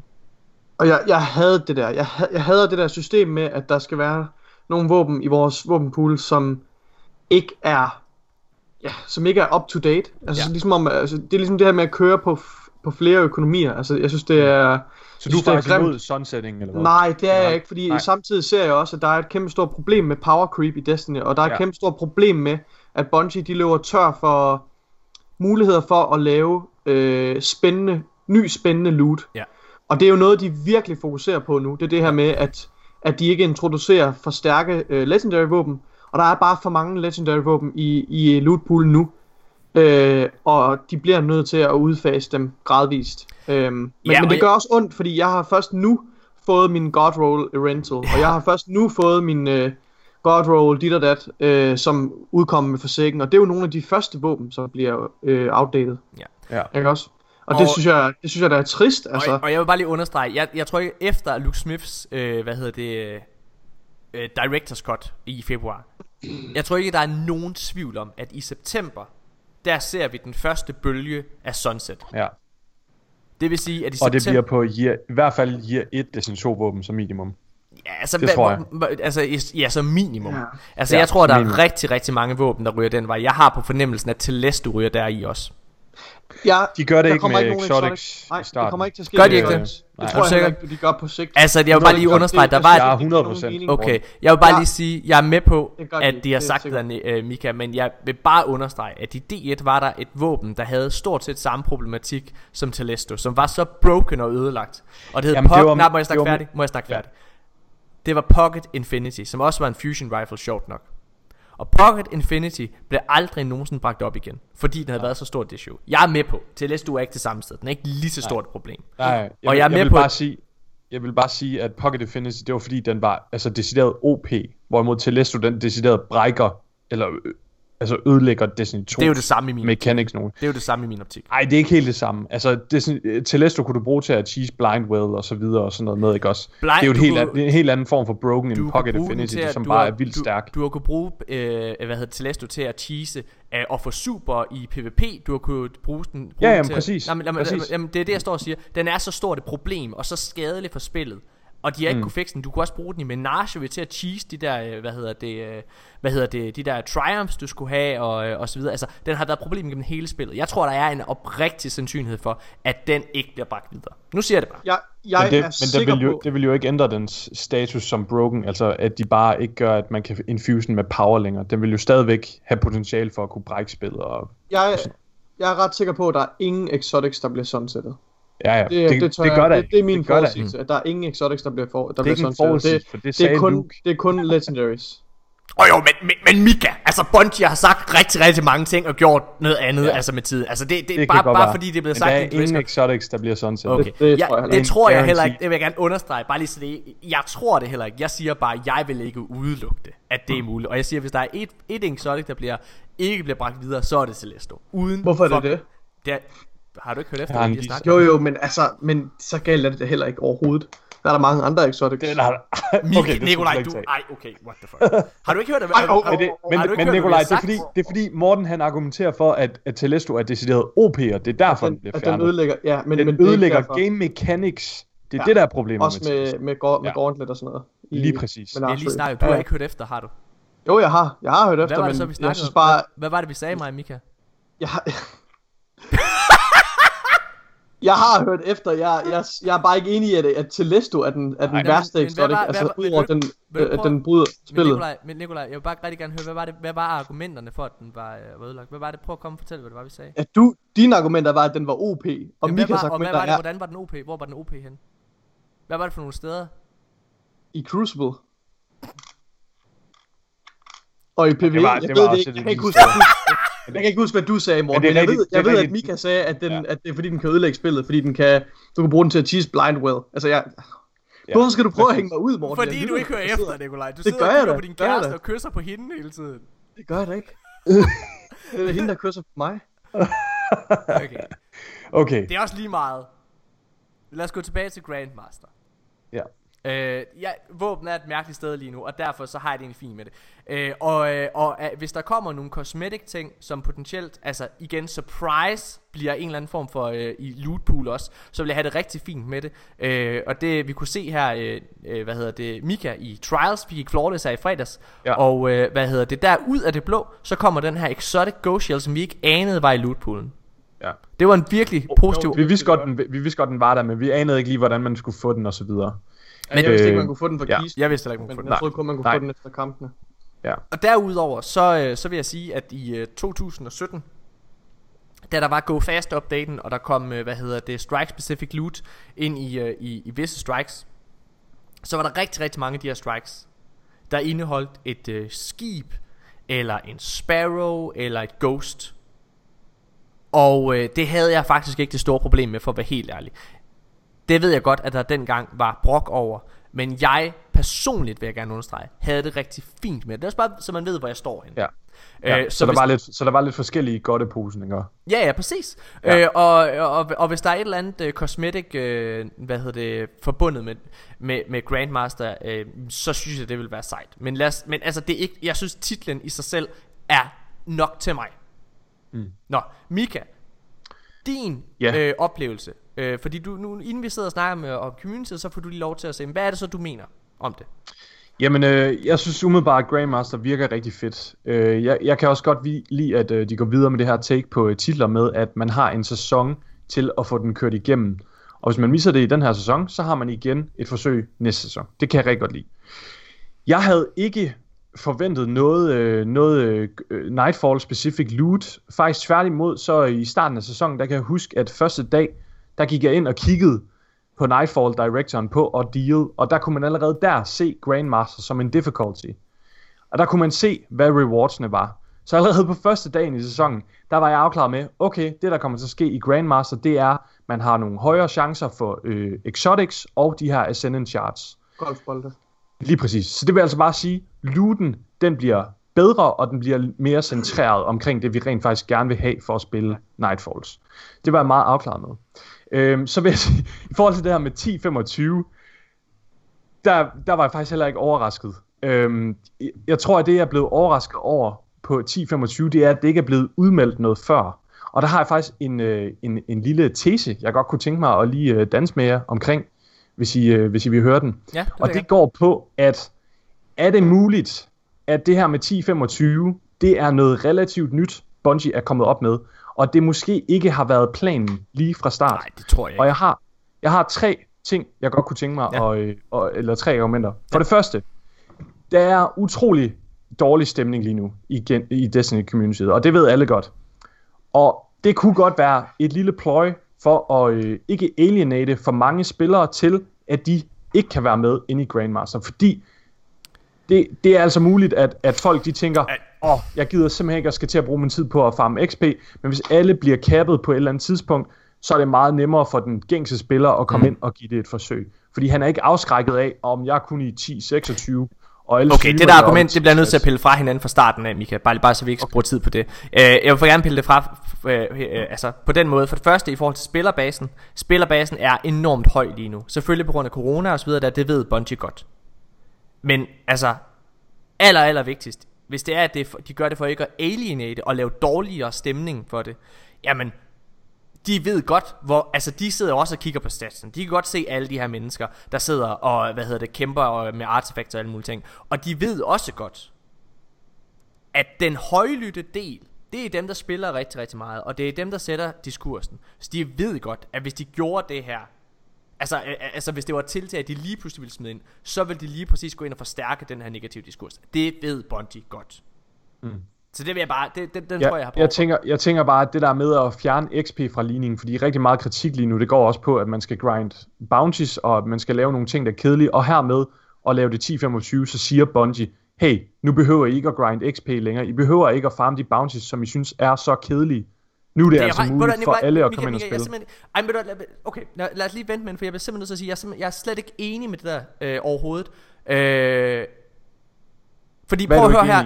Jamen, jeg, er ikke, jeg er ikke enig i det der med, at du ikke skal farme, fordi prøv at høre her, Mika. Nå, men det, det er Nej, nej, nej, det, jeg vil sige jeg siger bare, at jeg- det, det er fra rigtig mange andre synspunkter. Ja, ja, jeg, jeg siger godt, ikke, det er sådan jeg, her, ved, jeg har jeg ved det. godt, du er svamp og sure, og hvad hedder det, indtryk øh, til dig fra, fra, fra de her content creators, det ved jeg godt. Morten, Øh, det er ikke, lad mig snakke det færdig. er ikke, ja, nej, fordi lige nu så sidder du og prøver at putte en mening på mig, som ikke er korrekt. Nå, Jeg okay. synes, det er helt fint med bounties lige nu. Jeg vil gerne grind bounties, jeg vil gerne grind XP. Det er slet ikke det, jeg siger. Jeg siger, at der er rigtig mange spillere, der har det på den her Ja, måde. men Mika, øh, Mika, der vil jeg bare, jeg bliver nødt til at sige, 10-25 er fucking højt.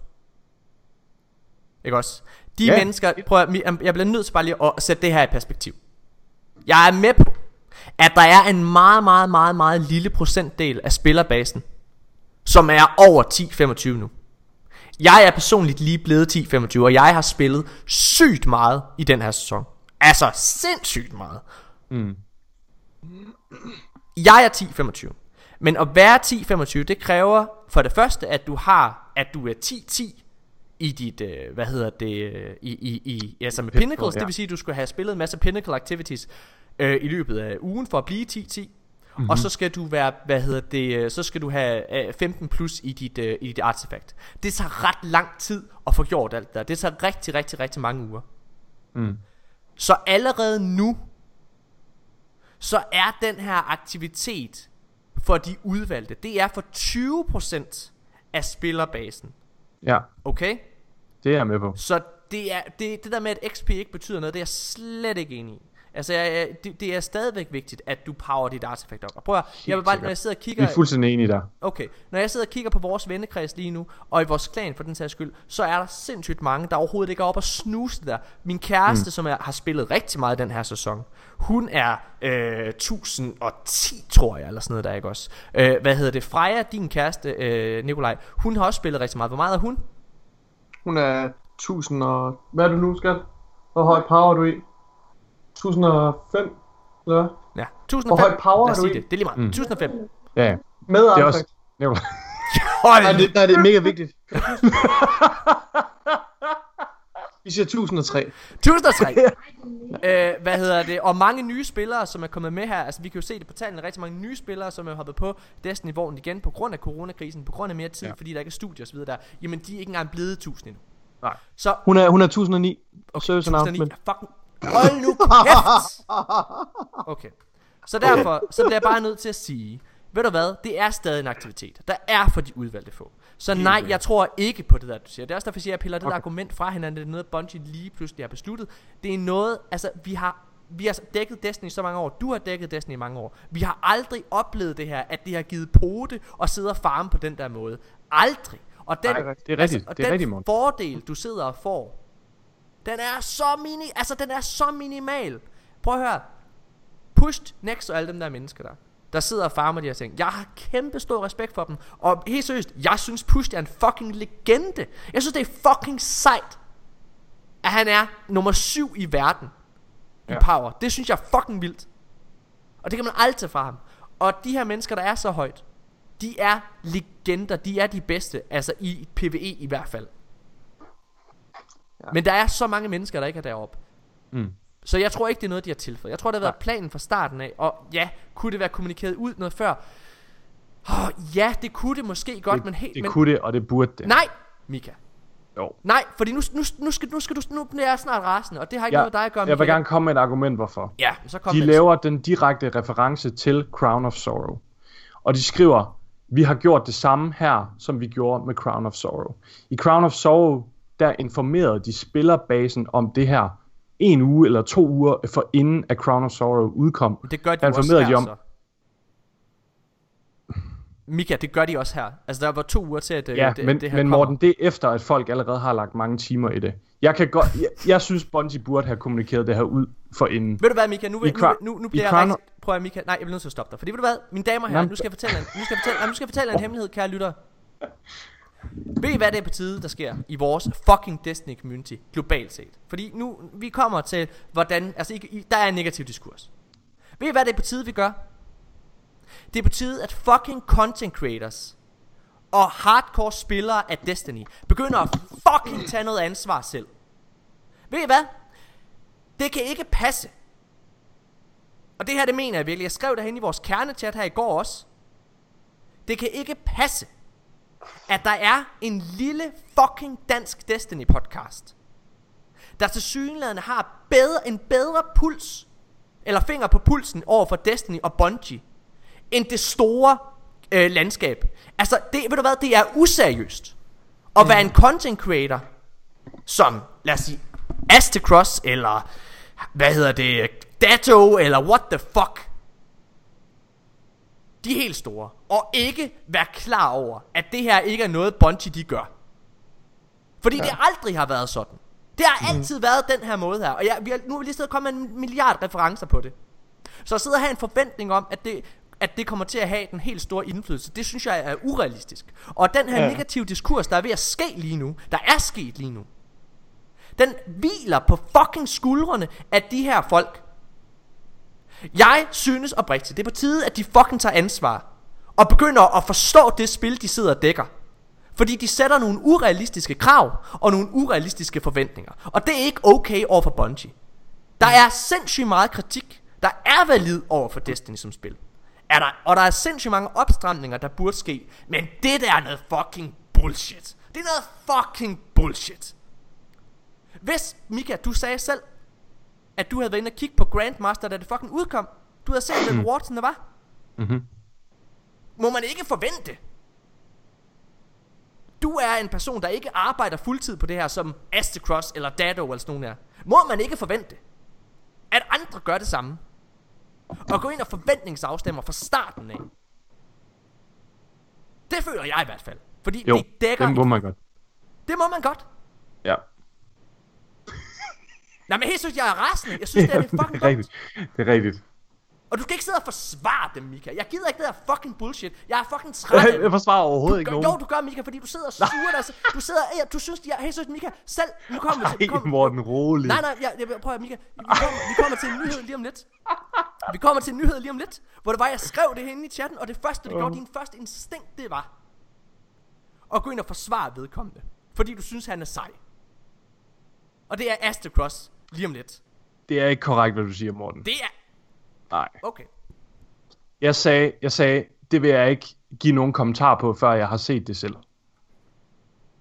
Det var det, jeg sagde.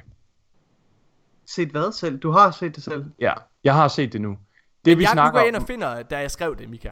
Hvad det var, du sagde. må du gerne. Yes. Det må du gerne. Så må du gerne fortælle lidt imens. Det synes jeg, ja. Mika, ja. Hvad hedder det? øhm, ja. Hvad hedder det? Jeg synes generelt, hvis jeg lige må få lov til at lukke den, jeg synes generelt Grandmaster lyder mega fedt, og jeg glæder mig utrolig meget til at spille det her nye content. Jeg tror dog, at det er en mulighed, at det her med, at 10-25, det er noget, Bungie er kommet på senere. Jeg forstår dine argumenter, Morten, og jeg kan godt følge dem, og jeg er fuldstændig enig. Folk skal slappe af. Men jeg tror, at det er en mulighed for, at det er noget, der er kommet senere. Jeg vil så sige, jeg glæder mig sindssygt meget til at spille Grandmaster. Det bliver for fedt. Jeg håber, I glæder jer derude til at spille det også, og komme ind og se og spille det på Twitch. Så har jeg ikke mere at sige til Grandmaster. Ja, jeg, jeg gider ikke sige mere til Grandmaster, det hele er blevet sagt. Jeg vil godt øh, give øh, min mening øh, på hele den her diskurs, der er omkring Destiny lige nu.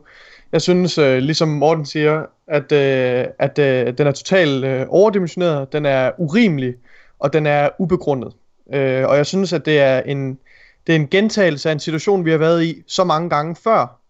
Øh, og det er noget til det punkt nu, hvor det er, det er så øh, repetitivt og velkendt det her, at jeg synes, vi skal give det et eller andet navn. Jeg synes, vi skal finde et, øh, et øh, lidt satirisk og hånende navn til den her, den her, den her fucking, jeg ved ikke, hvad man skal kalde det, men det, er det er jo en eller anden, det, det er sådan en, det er en ond cirkel, altså som kører, øh, og, og for at være helt ærlig, jeg synes, det er, jeg synes, det er de her content creators, som står bag den. Ja. Jeg synes, det er de her content creators hovedsageligt, som står bag den her negative diskurs, øh, i, i værste fald, og i bedste fald, så er de i hvert fald med til at provokere den helt vildt meget.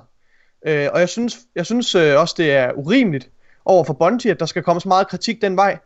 Altså, hvad jeg ikke har læst af kommentarer og posts inde på Reddit. Jeg bliver nødt til lige at nævne nogle af de ting, som jeg har læst derinde. Jeg synes simpelthen, det er så fucking smag, altså, usmageligt.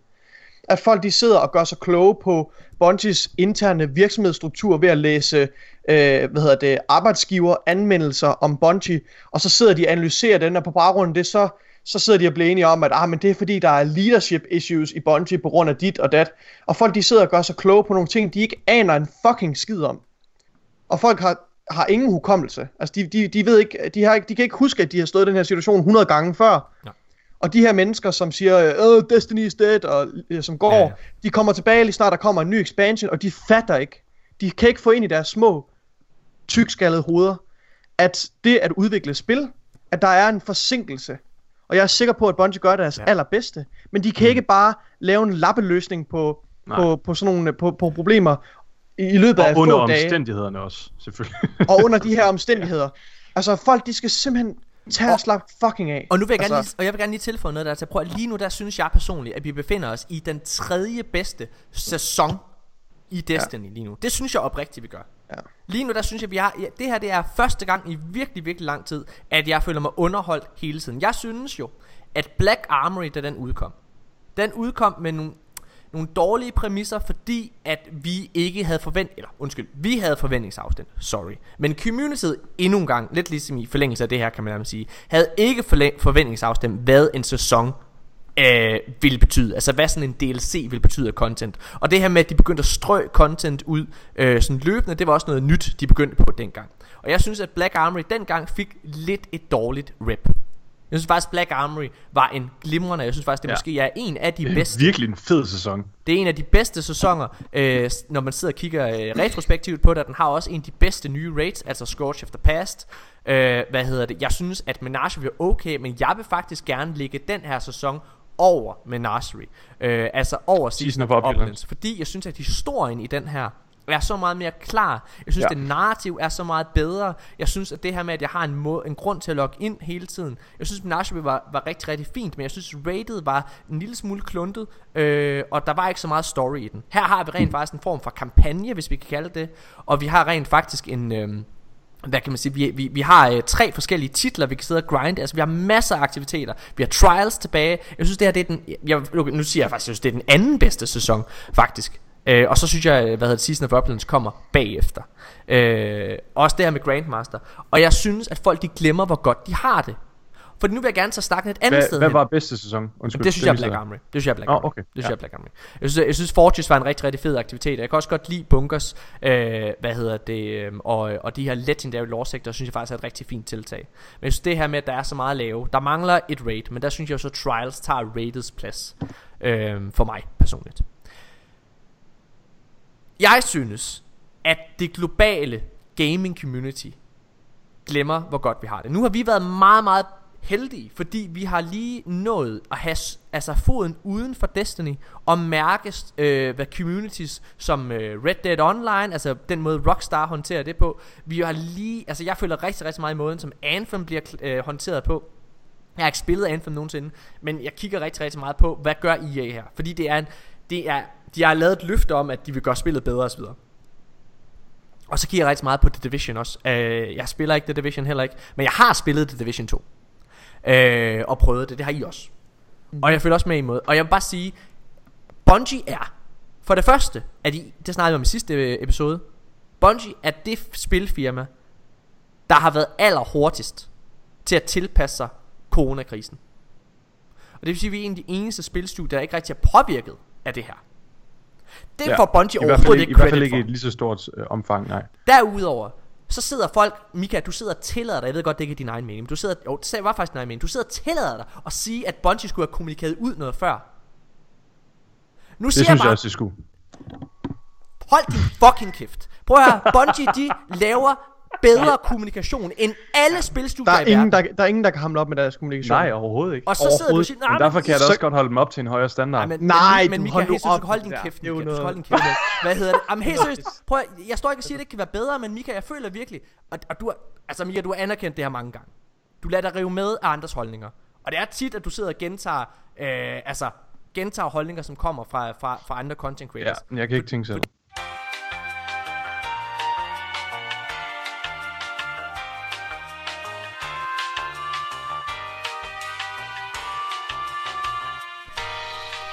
Okay, der var jeg, jeg, jeg beklager, kære lytter, jeg, var, jeg, blev, jeg blev simpelthen så oprevet, at jeg kom til at hive stikket ud til min mikrofon. Nu er vi tilbage igen. Uh. Mika, jeg siger bestemt ikke, Ja, at du ikke kan roast me. tænke selv. Det er ikke det, jeg står og siger. Jeg siger bare, og, altså du anerkender det selv, så jeg forstår ikke, at du, at, at du prøver at løbe fra det. Du lytter rigtig, rigtig, rigtig, rigtig meget til andre meningsdannere. Og altså, det, det gør du. Det har du selv sagt. Og Ja. der, og, øh, hvad hedder det? Og jeg, og jeg føler nu, altså jeg føler virkelig Det, det her det til- betyder ikke, at min holdning ikke er valid. Altså, Nej, det betyder ikke, at den ikke jeg er kan, jeg, kan da godt, jeg kan da godt danne min egen holdning, efter at have taget noget input. Altså, det... det, det øhm, Men du danner, men problemet ligger i, at du ofte danner din holdning omvendt rækkefølge. Altså du ser videoer omkring tingene, og så, øh, hvad hedder det, ser du nyhederne i stedet for, altså omvendt. Det vil sige, du når ikke at danne Ja. din holdning selv, øh, frem for... Altså man kan sige, den her gang i forhold til Grandmaster, der de eneste holdninger, jeg har lyttet på inden, det var dig, din og Nikolajs. 100%.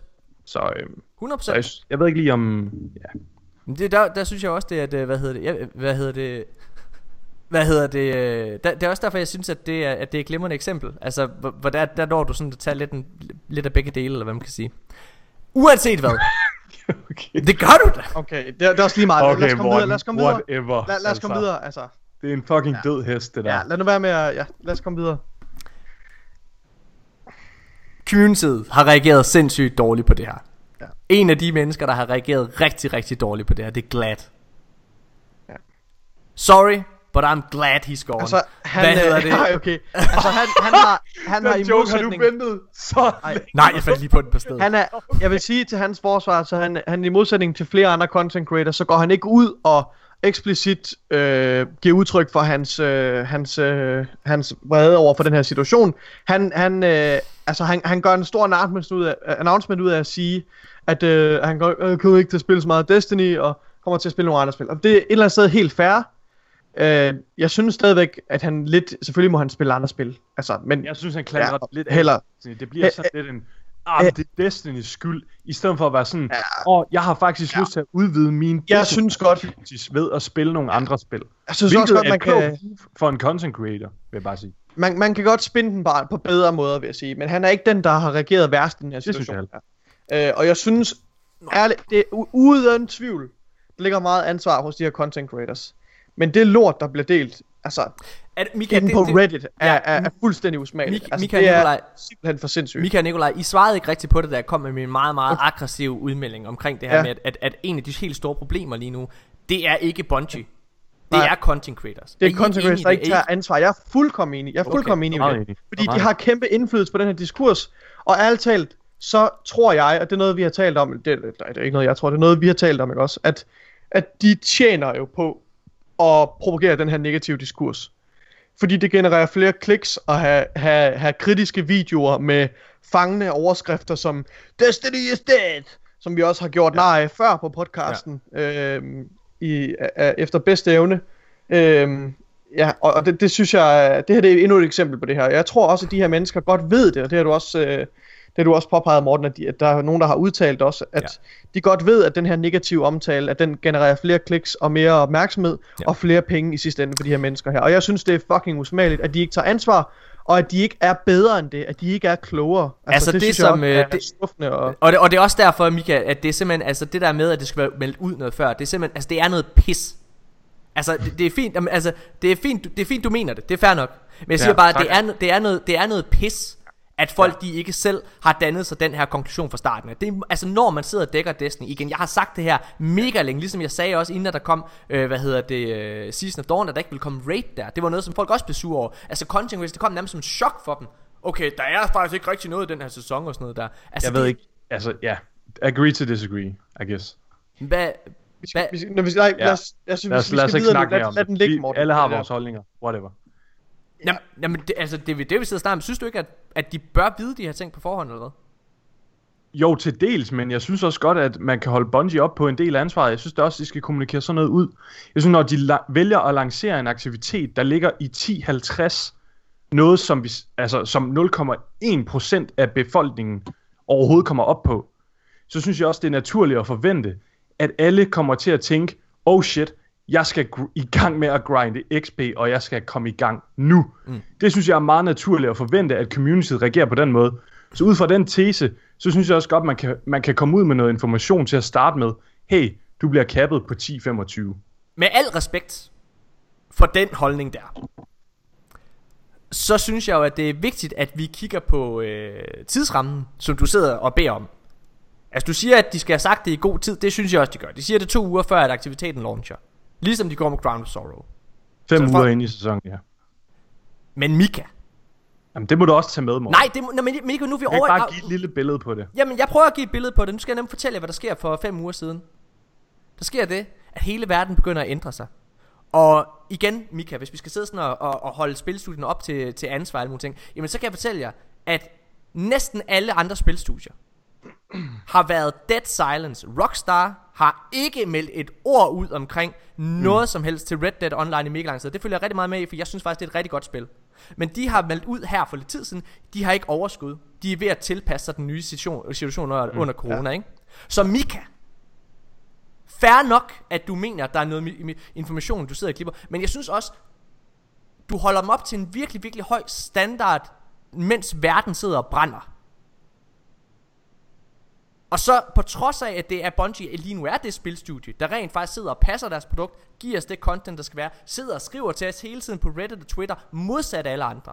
Ja, Ja, Så ja. er det stadigvæk ikke godt nok til dig. Det synes jeg med al respekt har- er en jeg lille har fuld smule, for- det synes jeg med al respekt er en lille smule, øh, hvad hedder det, entitled. Okay, fint nok. Jeg har fuld forståelse for hele situationen, der foregår i verden lige nu. Det betyder ikke, at jeg ikke kan komme og sidde med kri- og komme med kritik her på podcasten. Selvfølgelig skal der være plads til det. Hvis der ikke er plads til noget som helst kritik i den her podcast, så dør podcasten også. Altså, jeg er der i vi, den vi grad snakkede, vi snakkede, vi snakkede om vores reaktioner på Grandmaster og på hele den udmelding, der kommer omkring Grandmaster. Ja. Og der siger jeg bare, jeg ville have værdsat, at den information var kommet ud noget før. Og jeg kan godt forstå, at de mennesker, der har lagt 20 timer i at grind bounties om ugen, om det er spild arbejde, og, om, og jeg synes også, det er spild af tid.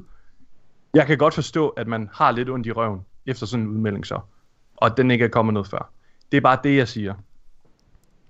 Så har jeg ikke behov for at sige mere til den diskussion. Jeg synes, som sagt, at det er, øh, at, at, at det er fair, at man øh, har den holdning, men jeg synes også, at, så, altså, at man, man glemmer at kigge på alle omstændighederne i verden, og jeg synes faktisk, at de gør det skide godt. Igen, tag det fra en mand. Bungie gør det pissegodt. Det er slet ikke men det, de gør det ikke samtalen godt nok går til på. dig, Mika. Det er også fair nok. Ej, okay, nu er du også pisur. Hvor... Jeg stopper, jeg stopper, jeg stopper, jeg laver sjov. Jeg laver sjov. Hvad hedder det? Jeg vil gerne fortsætte lidt, men det er også fordi, jeg er en lille smule provokeret, øh, hvad kan man sige, af hele den her diskurs, det tager. Og når jeg sidder og bliver en lille smule ekstra provokeret af Mikas udtalelse, så er det fordi, at de ekoer nogle af de øh, kritikpunkter, der kommer fra de her idioter. Og jeg synes simpelthen, jeg synes det er oprigtigt. Jeg synes virkelig, at man skal kende sit produkt, og det synes jeg ikke, man gør. Og man skal kende sin historik. Jeg har lyst til at afspille noget lige om lidt, af en lille montage, vi lavede, sådan bare, hvor vi tog sådan nogle highlights af folk, der sagde, at Destiny er et dødt spil. Og man sidder sikkert og tænker, nå okay, det kan være, det er fra Cursor for Cyrus. Nej, det er faktisk en lydfil, som er fra helt fra Destiny 1, fordi vi har været her en milliard gange. Hvor der er at folk, de står og siger, Destiny is dead, nu kommer vi aldrig ud, jeg kommer aldrig til at spille igen. Dado sidder og siger, jeg kommer ikke til at spille, jeg spiller igen. Kakkesats, de siger, jeg er færdig, kommer aldrig tilbage. Og det her det er tilbage i 2015. Hvad hedder Og det er altid det er altid det samme med Bungie is failing us. Bungie's not listening. They say they're not li- they say they're listening, but they're not really listening. They don't care about us. They just want Eververse. They just want our money. They don't love us. Og så, så snart der kommer en sæson, så er det, oh, praise to be to Bungie. We love you, we love you, you're listening. I'm back again. Like, su- like and subscribe, guys. Come on. Ja. Altså, og det er jo det, altså vi kunne se det med Unknown Player og More Console for eksempel, ikke også? Som også holdt en hi- hiatus efter øh, det, og så er de tilbage i fuld flor, ikke også? Prøv at høre, jeg synes det er et problem. Nu vil jeg gerne lige, nu vil jeg, men jeg synes det største problem, det er selvfølgelig den her negative diskurs. Jeg vil gerne afspille et, et, et lydklip først. Og det er Astecross, som er den, der har gjort mig allermest vred i den her uge. Han, han har virkelig, virkelig dummet sig. Det har Ja. han. Prøv at høre Han her. har dummet sig, Morten. Nu har du det på kamera. At Mika Højgaard siger, Aztec Cross har dummet sig. Nej, jeg synes ikke bare, han dummer sig. Jeg synes, han viser, at han er en fucking klaphat. Altså, på helt seriøst, ikke også? Jeg, prøv, altså, det er i uh, Times of Crisis. Det er der, man ser, hvad mennesker virkelig er gjort af. Og jeg, det der sker, nu vil jeg afspille lydfilen lige om lidt. Astecross, han er pumpet op. Jeg synes egentlig, Astecross, han plejer sjældent at være en meningsdanner. Nej, ja. Han, planer, han, han plejer Altså han plejer igennem komik og sådan nogle ting Jeg ser ikke Astecross på, i, i samme omfang Han er Øh, lidt en meningsstander, men det, det er meget i henhold til Sandbox og så Ja. videre. Altså, Ja. ja. igen, jeg, jeg, jeg ser øh, ikke rigtig, rigtig, rigtig de her content creators. Det er, det er og der er intet. Det er så fint, at man sidder og opsøger det. Det er altså ikke det, jeg prøver at sige nu. Jeg siger bare, at jeg er meget, meget bange for, at min egen holdning bliver farvet, og derfor så er det kun folk som Houndish øh, og, og sådan nogle ting, jeg ser af, af YouTuber, og jeg ser kun Houndish, fordi han altid han tager alt nyheder med. Altså alt, der kan kravle og gå af nyheder i Destiny, det tager han med og gør han til en historie, ikke? Hvad hedder det? Så det er bare for at sikre mig, at jeg har, op, at jeg har opfanget alt, der er sket i den her uge, ikke? Øh, men, han, men han siger aldrig, hvad han sådan mener, Houndish. Og derfor synes jeg, at han ligesom er safe, eller hvad man kan kalde det. Nå. Men Astacross, han sidder og gennemgår, øh, hvad hedder det, Torben fra i torsdags. Og han er tydeligvis påvirket af den her mentalitet, den her sygdom, der spreder sig i Destiny. Altså det er, den her sygdom lige nu, det er Bungies eget svar på coronavirus. Fordi lige så snart den rammer en, og Mika, Mika du har vist nogle symptomer for den her sygdom. Men jeg tror, jeg tror, Mika, jeg tror, du kan redde. Vi gider ikke høre mere på dig, okay? Mika, jeg, Mika, jeg tror, Lad nu Mika. Mika, jeg tror, hvis du går i isolation, så kan du, så kan du måske komme ud af det. Åh, den hopper ud af mit hoved! Hvad hedder det? Men Astecross, han sidder og snakker omkring det. Og prøv at høre. Det er fint. Det er fint, at du ikke kan lide Grandmaster. Og det er fint, at du ikke er tilfreds med det. Det er fint, hvis du har sat nogle forkerte forventninger, som så ikke er blevet indfriet. Det er fair nok. Men den her fucking idiot Astecross, er jeg virkelig sur, mine damer herrer. Undskyld. Undskyld, jeg, men jeg er så rasende. Jeg bliver så provokeret over det her. Nej. Bunch, eller Astagos han sidder og gennemgår den her twarp Og så har han fucking the audacity Til mens han sidder og gennemgår det første Hvor Bungie går ud Og tager tid ud af kalenderen Til endnu en gang at give til velgørenhed Og samle ind Til coronakrisen der hersker lige nu Så har han de fucking audacity til At gøre grin med det Og sige at det er ikke godt nok Ja, og de, at, at, at ved den her fundraiser, så har de bare at snakke ja. om Destiny's state of the game, og Han, han Altså- altså, laver faktisk en øh, kommentar der er virkelig øh, træls, og det, det er virkelig den mest provokerende kommentar. Han siger, Bungie, hvis du gerne vil have, at jeg tuner ind til den her stream, Ja. som handler om velgørenhed, så har du A, eller så har EA at komme op med et eller andet omkring Destiny's Sandbox, eller Story, Ja. eller Current State of the Game. Og det, er- det, det, altså, det er et fuldstændig forkert blik på et fundraising event på en kæmpe krise, der foregår i verden lige nu. Ja. Altså, jeg, det- jeg synes, det ja. her det er en utrolig dum udtalelse. Det synes jeg virkelig. Jamen, jeg synes, han han- jeg var han er- fuldstændig i chok, da jeg havde hørt den. Fuldstændig Altså, han, han, han, han fanger virkelig hele essensen af det her med, hvor entitled de her mennesker de er. Ja. Men også bare på, hvor fokuset ligger. Men Mika, det, Altså- altså igen, prøv, hvis jeg med al respekt, og det er altså ikke for at hænge dig ud, det er mere, det, er- det er mere, det, det er tanken, det er tanken, ikke også? Det her, jeg siger før, hvor jeg, hvor, hvor jeg stikker en lille smule til dig, og siger, ja, det, de kunne godt have meldt noget ud noget før, ikke også, Bungie? Mm. Men altså, de, de har altså travlt med også at håndtere deres, øh, altså deres mandskab, ikke også, og deres virksomhed i den her situation, i den her krise, og det er altså, som vi kan høre på alle virksomheder i verden, det er svære tider at være virksomhed. Der er virkelig mange forholdsregler, der skal tages. Så jeg synes jo det her med, som han, altså han i en endnu højere grad end det, end, end det du siger, altså en endnu mere ekstrem og vild grad, det er det her med, at han ikke har forståelse for, hvad det er, der sker. Altså han tænker kun på lige nu og her, og jeg skal bare have, og jeg skal bare have, og Bungie skal top-performe hver eneste gang, og hvis de ikke top-performer, så er de færdige. Altså, det er ikke det, du siger, det ved jeg godt, Mika. Det, det, det er bare et eksempel på, at nogle gange, så er det meget, meget nemt, ved mindre man sidder rent faktisk og analyserer på det, og tænker på tingene i et større perspektiv, så er det altså nemt at tabe, øh, hvad hedder det, hovedet for bolden, eller hvad det hedder. Mm. Fjern Og- hovedet for folk. Ja, præcis. Altså, og, øh, og, og jeg må bare sige, at jeg synes, jeg synes, det har taget nye højder. Jeg synes, jeg synes at det, at Glad han lige bagefter går ud og melder sig fra, efter det her med Grandmaster, det bliver, øh, hvad hedder det, annonceret og sådan nogle ting der, ikke også? Altså, jeg synes simpelthen, jeg synes, det er til grin. Det gør jeg. Og jeg synes, at det er opmærksomhedskrævende. Jeg synes, det er en masse content creators, der sidder og higer efter fucking øh, opmærksomhed og, øh, og, og, hvad hedder det, og klik.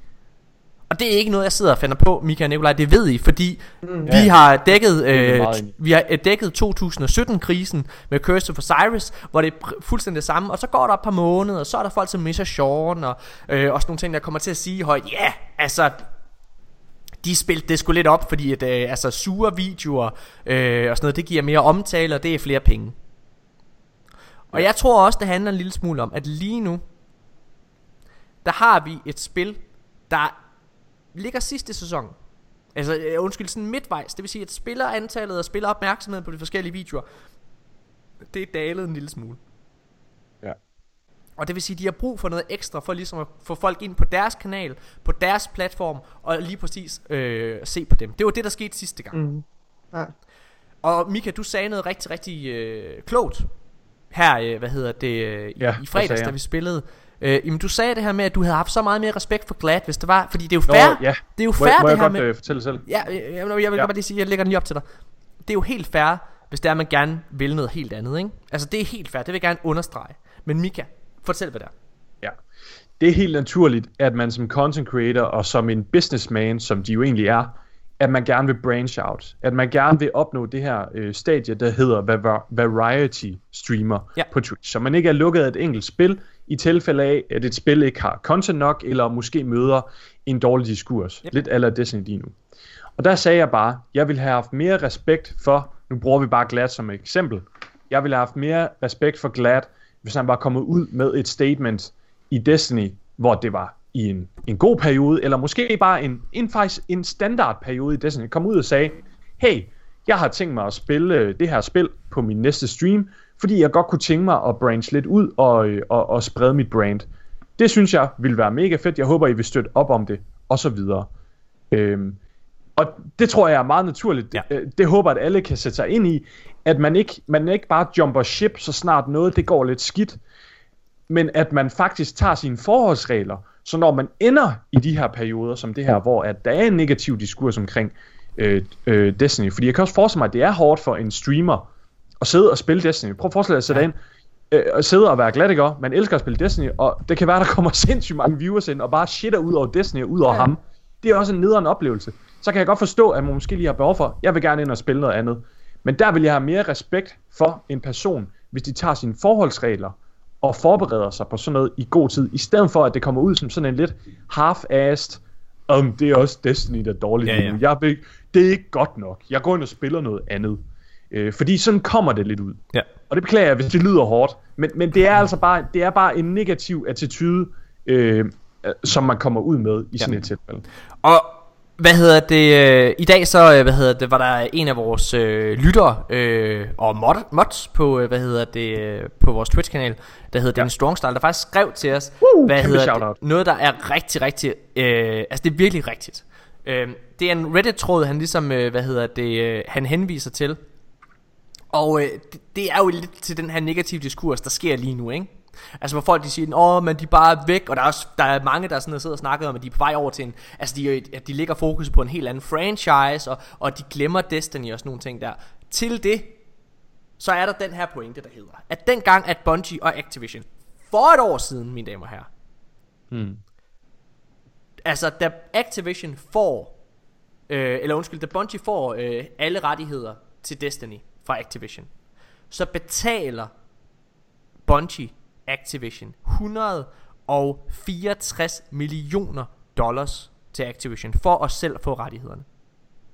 Når man betaler så mange penge for en licens i princippet, til sin egen licens, så, og så bliver jeg bare nødt til at understrege, så er det jo ikke fordi, at man har tænkt sig at hoppe over og bruge Nej. fokus på noget andet. Tværtimod, Ja, vi har sagt det rigtig mange gange her i podcasten. Bungie kommer til at branch, altså branch en lille smule out i forhold til, at de gerne vil være ligesom Blizzard. Altså Blizzard har altid, og for Luke Smith har været meget åben omkring det, Blizzard har været et forbillede for dem, og han er kæmpe fan af World of Warcraft. Men Blizzard, udover at have World of Warcraft, så har de jo altså også Overwatch og alle mulige ting.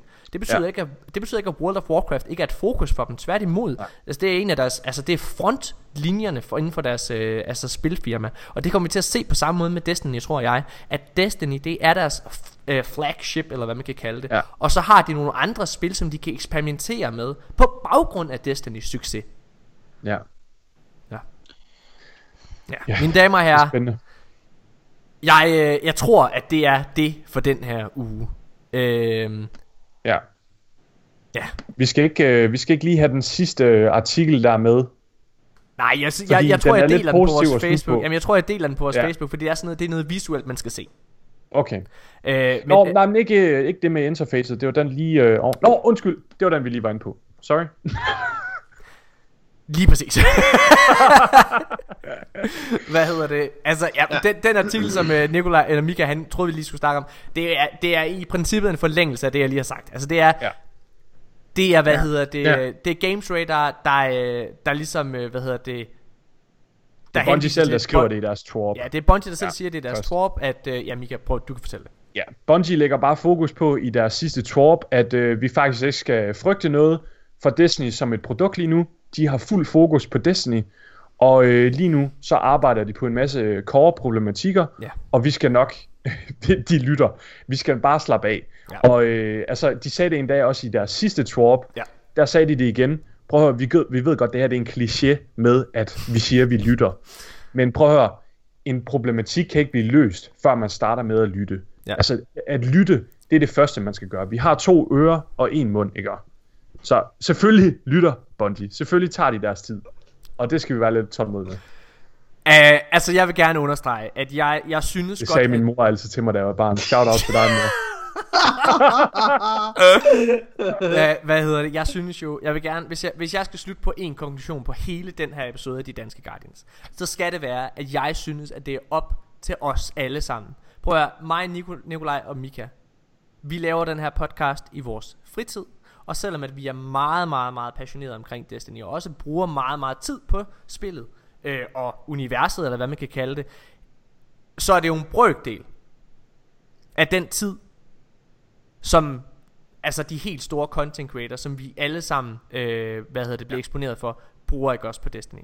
Og jeg synes i den grad, at vi godt kan forvente og kræve en vis standard fra de her content creators. Og det synes jeg er det, jeg gerne vil slutte på. Fordi altså, vi er, vi er, vi er fans af spillet, men det kan ikke passe. Det vil jeg gerne understrege. Det er igen, det er ikke en glorificering af os selv.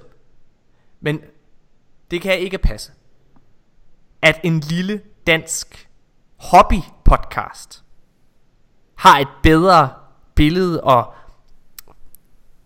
ja, et bedre billede og, og forståelse for Bungie og Destiny som produkt, end folk, der sidder og arbejder med det her. Mm. Og det er muligt, det var noget af det, der var en af konklusionerne i 2017 med Curse of Osiris. Det er muligt, at grunden til, at vi er bedre til at have øjnene på bolden, end mange andre, det er fordi, at vi er non-profit podcast. Det tror jeg også. Altså alle andre content creators, de lever af det her. Vi har ikke det samme behov for at gå ud og lave en eller anden episode, som bare får 10.000 øh, hvad hedder det, lytninger eller noget, som, som, fordi altså, vi tjener ikke en skid på det her. altså, og det kommer vi helt aldrig nogensinde til. Altså, hvis vi nogle gange kan, hvis vi en gang kan få vores, øh, få, få tjent et eller andet, så vi kan få nogle bedre mikrofoner, så vil vi da blive glade. Men altså, ja. vi, vi, har ikke, vi har ikke samme måde et behov for at tjene penge, som mange andre har. Nej. Det kan være, jeg det bare derfor. lige sige, hvis du sidder derude og øh, subscriber til vores Twitch, så må du ikke tro, at vi ikke er glade for den lille subscription, du giver. Det betyder mega meget. Men når Morten siger, at vi ikke tjener noget, så er det ikke fordi, at det ikke betyder noget. Men det betyder bare, at det hele kan køre rundt. Det er bare lige for... for altså, det vi tjener, ikke, vi, tjener, vi, ja. vi tjener jo ikke penge på... Øh, altså, der, vi får ikke løn for det på samme måde som... Altså, Dado. Dado, Nej. han får en månedsløn for at sidde og lave YouTube. Ja. Astrocross, han lever af det, Houndis lever af det, altså det er det, de får deres levebrød for. De får det for ja. reklamepenge og for views, altså det er det, de, det er det. Ja. Og, og det er derfor, så, så tænker de selvfølgelig anderledes, og, øhm, end, end vi gør. Og jeg tror også, at hvis jeg skal holde hånden en lille smule over dem, så kan jeg godt forstå, hvis man sidder og er lidt presset og kan se, hold da kæft, jeg tjente sgu ikke lige så meget sidste måned, fordi at... Øh, det er altså, da attraktivt, ja. Fordi at, jamen, altså, jeg, jeg kan godt se, at i sidste måned, der tjente jeg ikke lige så meget, som jeg gjorde i forrige, øh, og, øh, og jeg vil faktisk gerne have en ny bil. Altså det er faktisk, uh, hvad ja. hedder det? Og, og så, holy shit, man, Datto, han øh, skovler penge ind. og jeg der? tror, det som de gør så, det er, at de kan se... jeg tror, det de gør, jeg tror, det de gør, det er, at så, når de så mærker en negativ diskurs, i på Reddit eller et eller andet, så er de her content creators hurtige til ligesom at gribe den og malke på det. Det var i hvert fald det, vi så i 2017, hvor alle content creators begyndte at gøre det samme for at få så mange views som overhovedet muligt. Ja. Og det er simpelthen bare ikke i orden. Det synes jeg er respektløst over for Bungie, som i princippet giver dem den platform, de altså har, ikke? Det er ja, det er rigtigt. De vil, de vil ikke være noget uden Destiny og Bungie. Nej. Nej, og Dadu vil ikke være nogen som helst, hvis det ikke var for Destiny. Nej. Altså, det, hvad hedder det, øhm, for bare lige at bakke om den der, omkring øh, din tese med, at vi ikke øh, er ude på at glorificere os selv, når vi siger alt det her. Ja. Hvis du har et problem med vores attitude, eller øh, generelt et eller andet, ikke? Eller min altså, attitude hvis I, specifikt. Eller Mortens attitude specifikt, nok mest Morten. Så, så, klap, så, så klipper så, vi så, jeres fingre af med en ja. så, skal I, så skal I være velkommen til at skrive ind til os, fordi det er heller ikke, fordi vi skal prøve at sætte os over alle mulige andre. Men vi, men vi bestræber os på lige at tage et skridt tilbage og kigge på tingene. Og jeg vil gerne understrege, selvom at jeg sidder og bliver provokeret af Mika her i podcasten, og det her, det siger jeg også tit til Mika, ved ja. siden, når vi har slukket mikrofoner. Jeg værdsætter i den grad, at Mika han har den her holdning, fordi ellers så bliver det et ekokammer af mig og Nikolaj. Mig, der siger det ja. første, så Nikolaj, lige bare ja, ja. Jeg er enig, Mark. jeg er enig. Ej, så bliver det et ekokammer. Og det er klart, at, at nogle af de her øh, holdninger, jamen, altså som, øh, som Mika også selv har, jamen dem er der måske rigtig, rigtig mange af jer lyttere, der sidder med måske. Jeg, jeg våger bare at udfordre holdning og påstand, ikke? Ja. Men det er klart selvfølgelig, at Mika han, øh, altså, det er blevet en joke, øh, at Mika han er, øh, hvad hedder det, folkets mand. Men det er, men, men der er jo, der er jo en eller anden, der skal sidde og forsvare, ja. forsvare jer alle sammen, og forsvare Astacross, Mika. Ja, det er rigtigt. Jeg er ved at tisse i bukserne. Jeg, jeg, blev nødt til at gå populær efter sidste episode. Uh, omkring det er faktisk svar. rigtigt, Mika. Jamen, du var heldig, at du ikke var det, det skal vi slet ikke ind på. Tak fordi I har lyttet med. Kig, uh, gå ind. Jeg har en uh, lækker fanside inde på Facebook. Den hedder Mika Højgaard. Gå ind og like den og smid en kommentar på, hvor meget I elsker mig. Det vil være så værdsat. Mika, det er og, rigtigt. og hvis I lige vil gå ind på Morten Urup, instruktør, siden og lige smide dislike. Det, det kunne også være nice. Skriv et uh, review, eller skriv et review til ham. Det kunne være nice. Mika, det er faktisk vildt. Jeg vil gerne lige høre det. Altså nu var du ikke med på Twitch her i, uh, i hvad hedder det... Uh, i, i, i tirsdags, uh, men har, altså, jeg, jeg ved, at uh, Rudi har skrevet sådan et, lavet en kommentar til dig, sådan, men altså, har du mærket ja. lidt? Fordi vi mærkede lidt på det i, i tirsdags. Jeg har ikke, uh, jeg har ikke mærket noget ud over Rudis okay, kommentar. Okay, okay. Jamen, det er dejligt. Jeg tror, det var en god dag at være væk på. Ja, det tror jeg også. men, øh, men hvis der sidder nogen derude, altså jeg vil mega gerne snakke om det mere. I må, Ja, ja. I må meget gerne skrive til mig, hvis, øh, hvis I synes, det er en nederen attitude, jeg havde. Og jeg tror også, jeg Ja. har læst Rudis kommentar, jeg vil Nå. bare lige sige, jeg tror, min attitude, den kom frem som at værne lidt mere en elitist, end den egentlig er. Og, og det er også bare, som Morten sagde lige før, når vi sidder her og diskuterer i Ja. podcasten, så er det meget vigtigt at forstå, at vi også prøver at få en diskussion i gang. Øh, så nogle gange, så går vi også lidt længere ud i grøften. Det end betyder, der at måske- vi, det betyder ikke, at vi ikke mener tingene, men det betyder, at vi måske siger tingene på en lidt mere ekstrem måde, Ja. fordi at, ja. Og så er der ikke noget bedre end at trigger Morten. Altså, det... Og der triggede du så hele communityet, det var rigtig dejligt. Det er Ja, første det var gang, hvor jeg har følt mig som folkets mand. Folk hyldede mig. Nej, det gjorde de ikke. De gjorde de ikke. da, du, da du tænder streamen, så kommer du gående op og sådan alt der... "Ah, ah, ah." Mine damer og herrer, det har været en lang episode, men det har været en, helt seriøst, det har været en rigtig, rigtig vigtig episode, og jeg håber, at øh, I har været her helt til slut. Øh, nu kommer vi ikke til at lytte til, øh, til Asta Crosses, øh, hvad hedder det, video, for nu, der har ikke været noget sted, hvor jeg lige kan klippe den ind. I stedet for, så synes jeg, at vi gør to ting. Okay? Fordi, altså, nu har vi lige siddet Jeg har været så generøs at stå for aftens underholdning. Nu har vi lige siddet der og, hvad hedder det, og været en lille smule efter Mika. Jeg synes, vi skal vende snuden og næsen over mod Nikolaj, den Laban. Og så, øh, hvad, det forholder sådan, det, det er sådan, hver gang inden vi starter med at optage podcast, så laver vi lige hurtigt en lydtest, bare lige for at se, at alt lyd kommer ind i optageprogrammet her. Og, øh, og der sidder jeg og, øh, og snakker med, med Nikolaj, inden øh, Mika han lige er der, og så tager jeg Nikolaj i, ikke at have læst manuskriptet i dag overhovedet. Efter han har sagt, at han har læst det. Yes. Og Og så, jeg havde skimmet overskrifterne. Åh, oh, nu kæft. Det havde jeg og så vil jeg gerne, øh, og så bagefter det lille hurtige klip, så tror jeg, i stedet for en sang, så, øh, så tror jeg, at vi øh, tager Destiny. Ja. is Dead fra 2015, mine damer og herrer. Altså en lyd, øh, hvad hedder det, samling af klip fra 2015, og den kom altså på baggrund af, vi, vi klippede den i 2017, fordi at der var der den her diskurs med, at, dø, at Destiny var et dødt spil.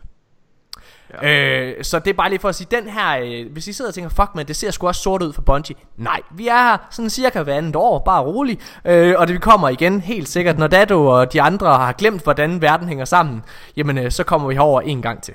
Når, når Dado lige skal have en ny bil. Jeg tror ikke, at Dado har ikke engang været særlig slem. Nu skal jeg også stoppe. Nej. Mine damer og herrer, der kommer lige elevatormusik, og så kommer I til at høre Nikolaj, og, øh, der dummer sig og bliver taget i en løgn, og lige bagefter så kommer Destiny as Dad.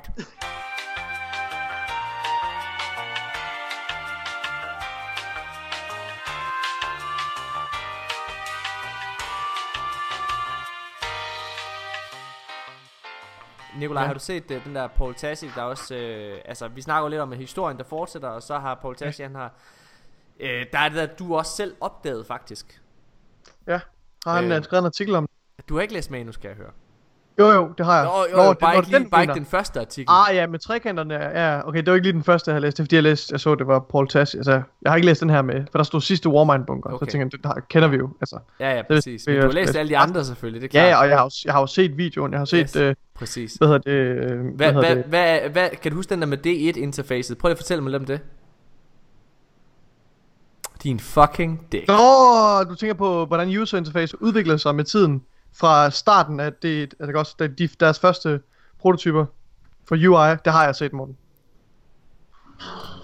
Jeg skulle lige huske det, fordi jeg blander det sammen med sidste uges manus. Du har ikke læst en skid, det var Jo, har, Nej, det du var- har Manus, det var han går på. Jeg har lige set, du har lige fundet den der med D1, tidlig D1 interface. Ah, der var den. Ja, okay. Åh, åh, ja, åh, åh, det, er, det er shit, det er vildt. Det ser fucking grimt ud. Nikolaj, jeg, jeg, jeg kicker dig snart. Hvad har jeg gået glip af? det, det er Nikolaj, der sidder og lyver. Hvad? Nikolaj han sidder og siger, at ja, jeg spørger, har du læst manus? Yep, ja, ja, jeg har læst det, jeg har siddet og taget noter. Og så spørger jeg ind til den allerførste artikel i manus. Øh, hvad? Øh, hvad?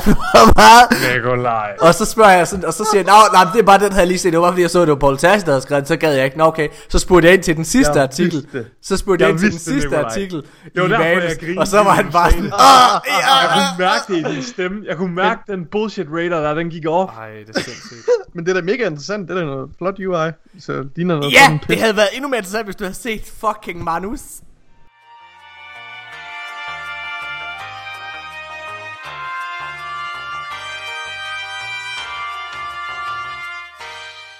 Is Destiny already dead?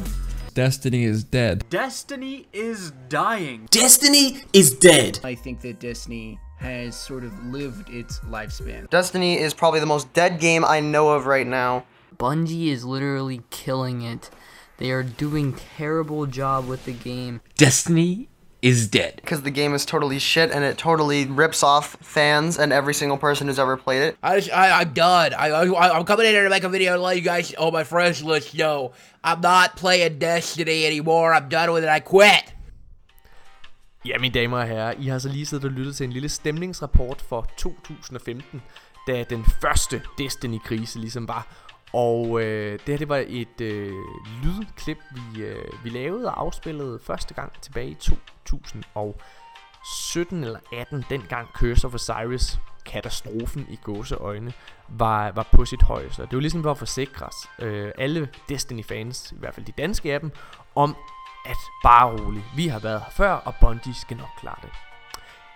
Få måneder efter alt det her med Curse of Osiris, så øh, udgav, øh, hvad hedder det, Bungie første gang Warmind expansion og øh, lidt efter Forsaken expansion.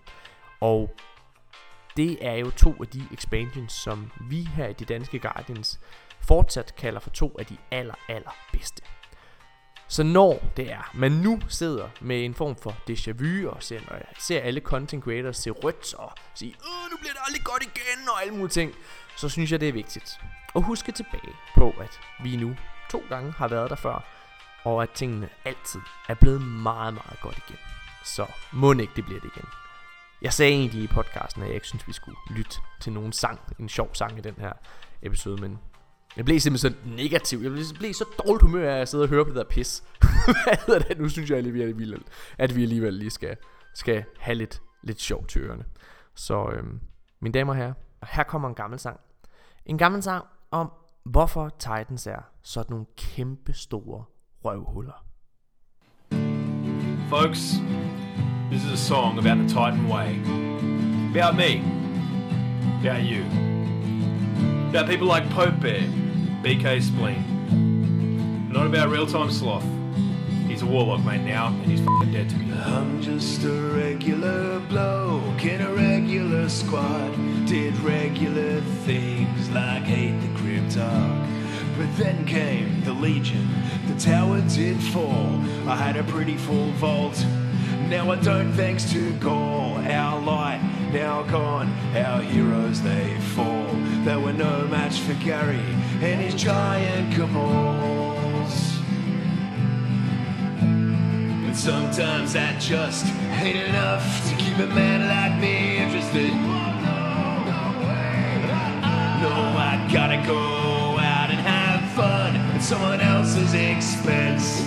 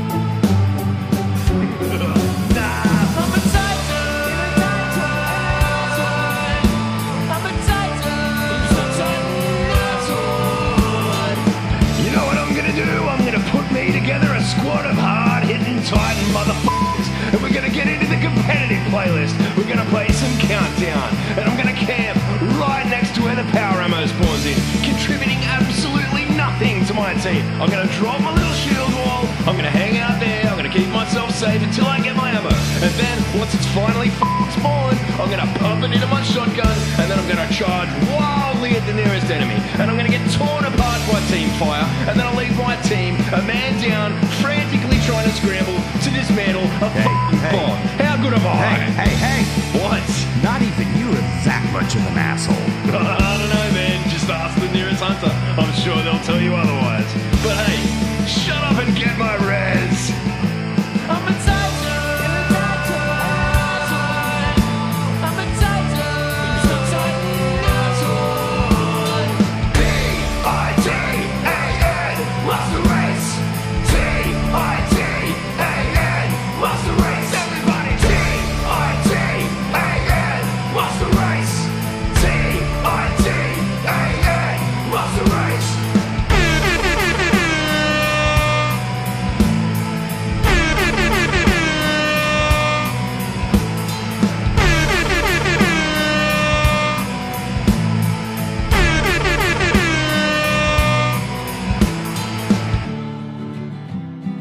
Titan, and I'm proud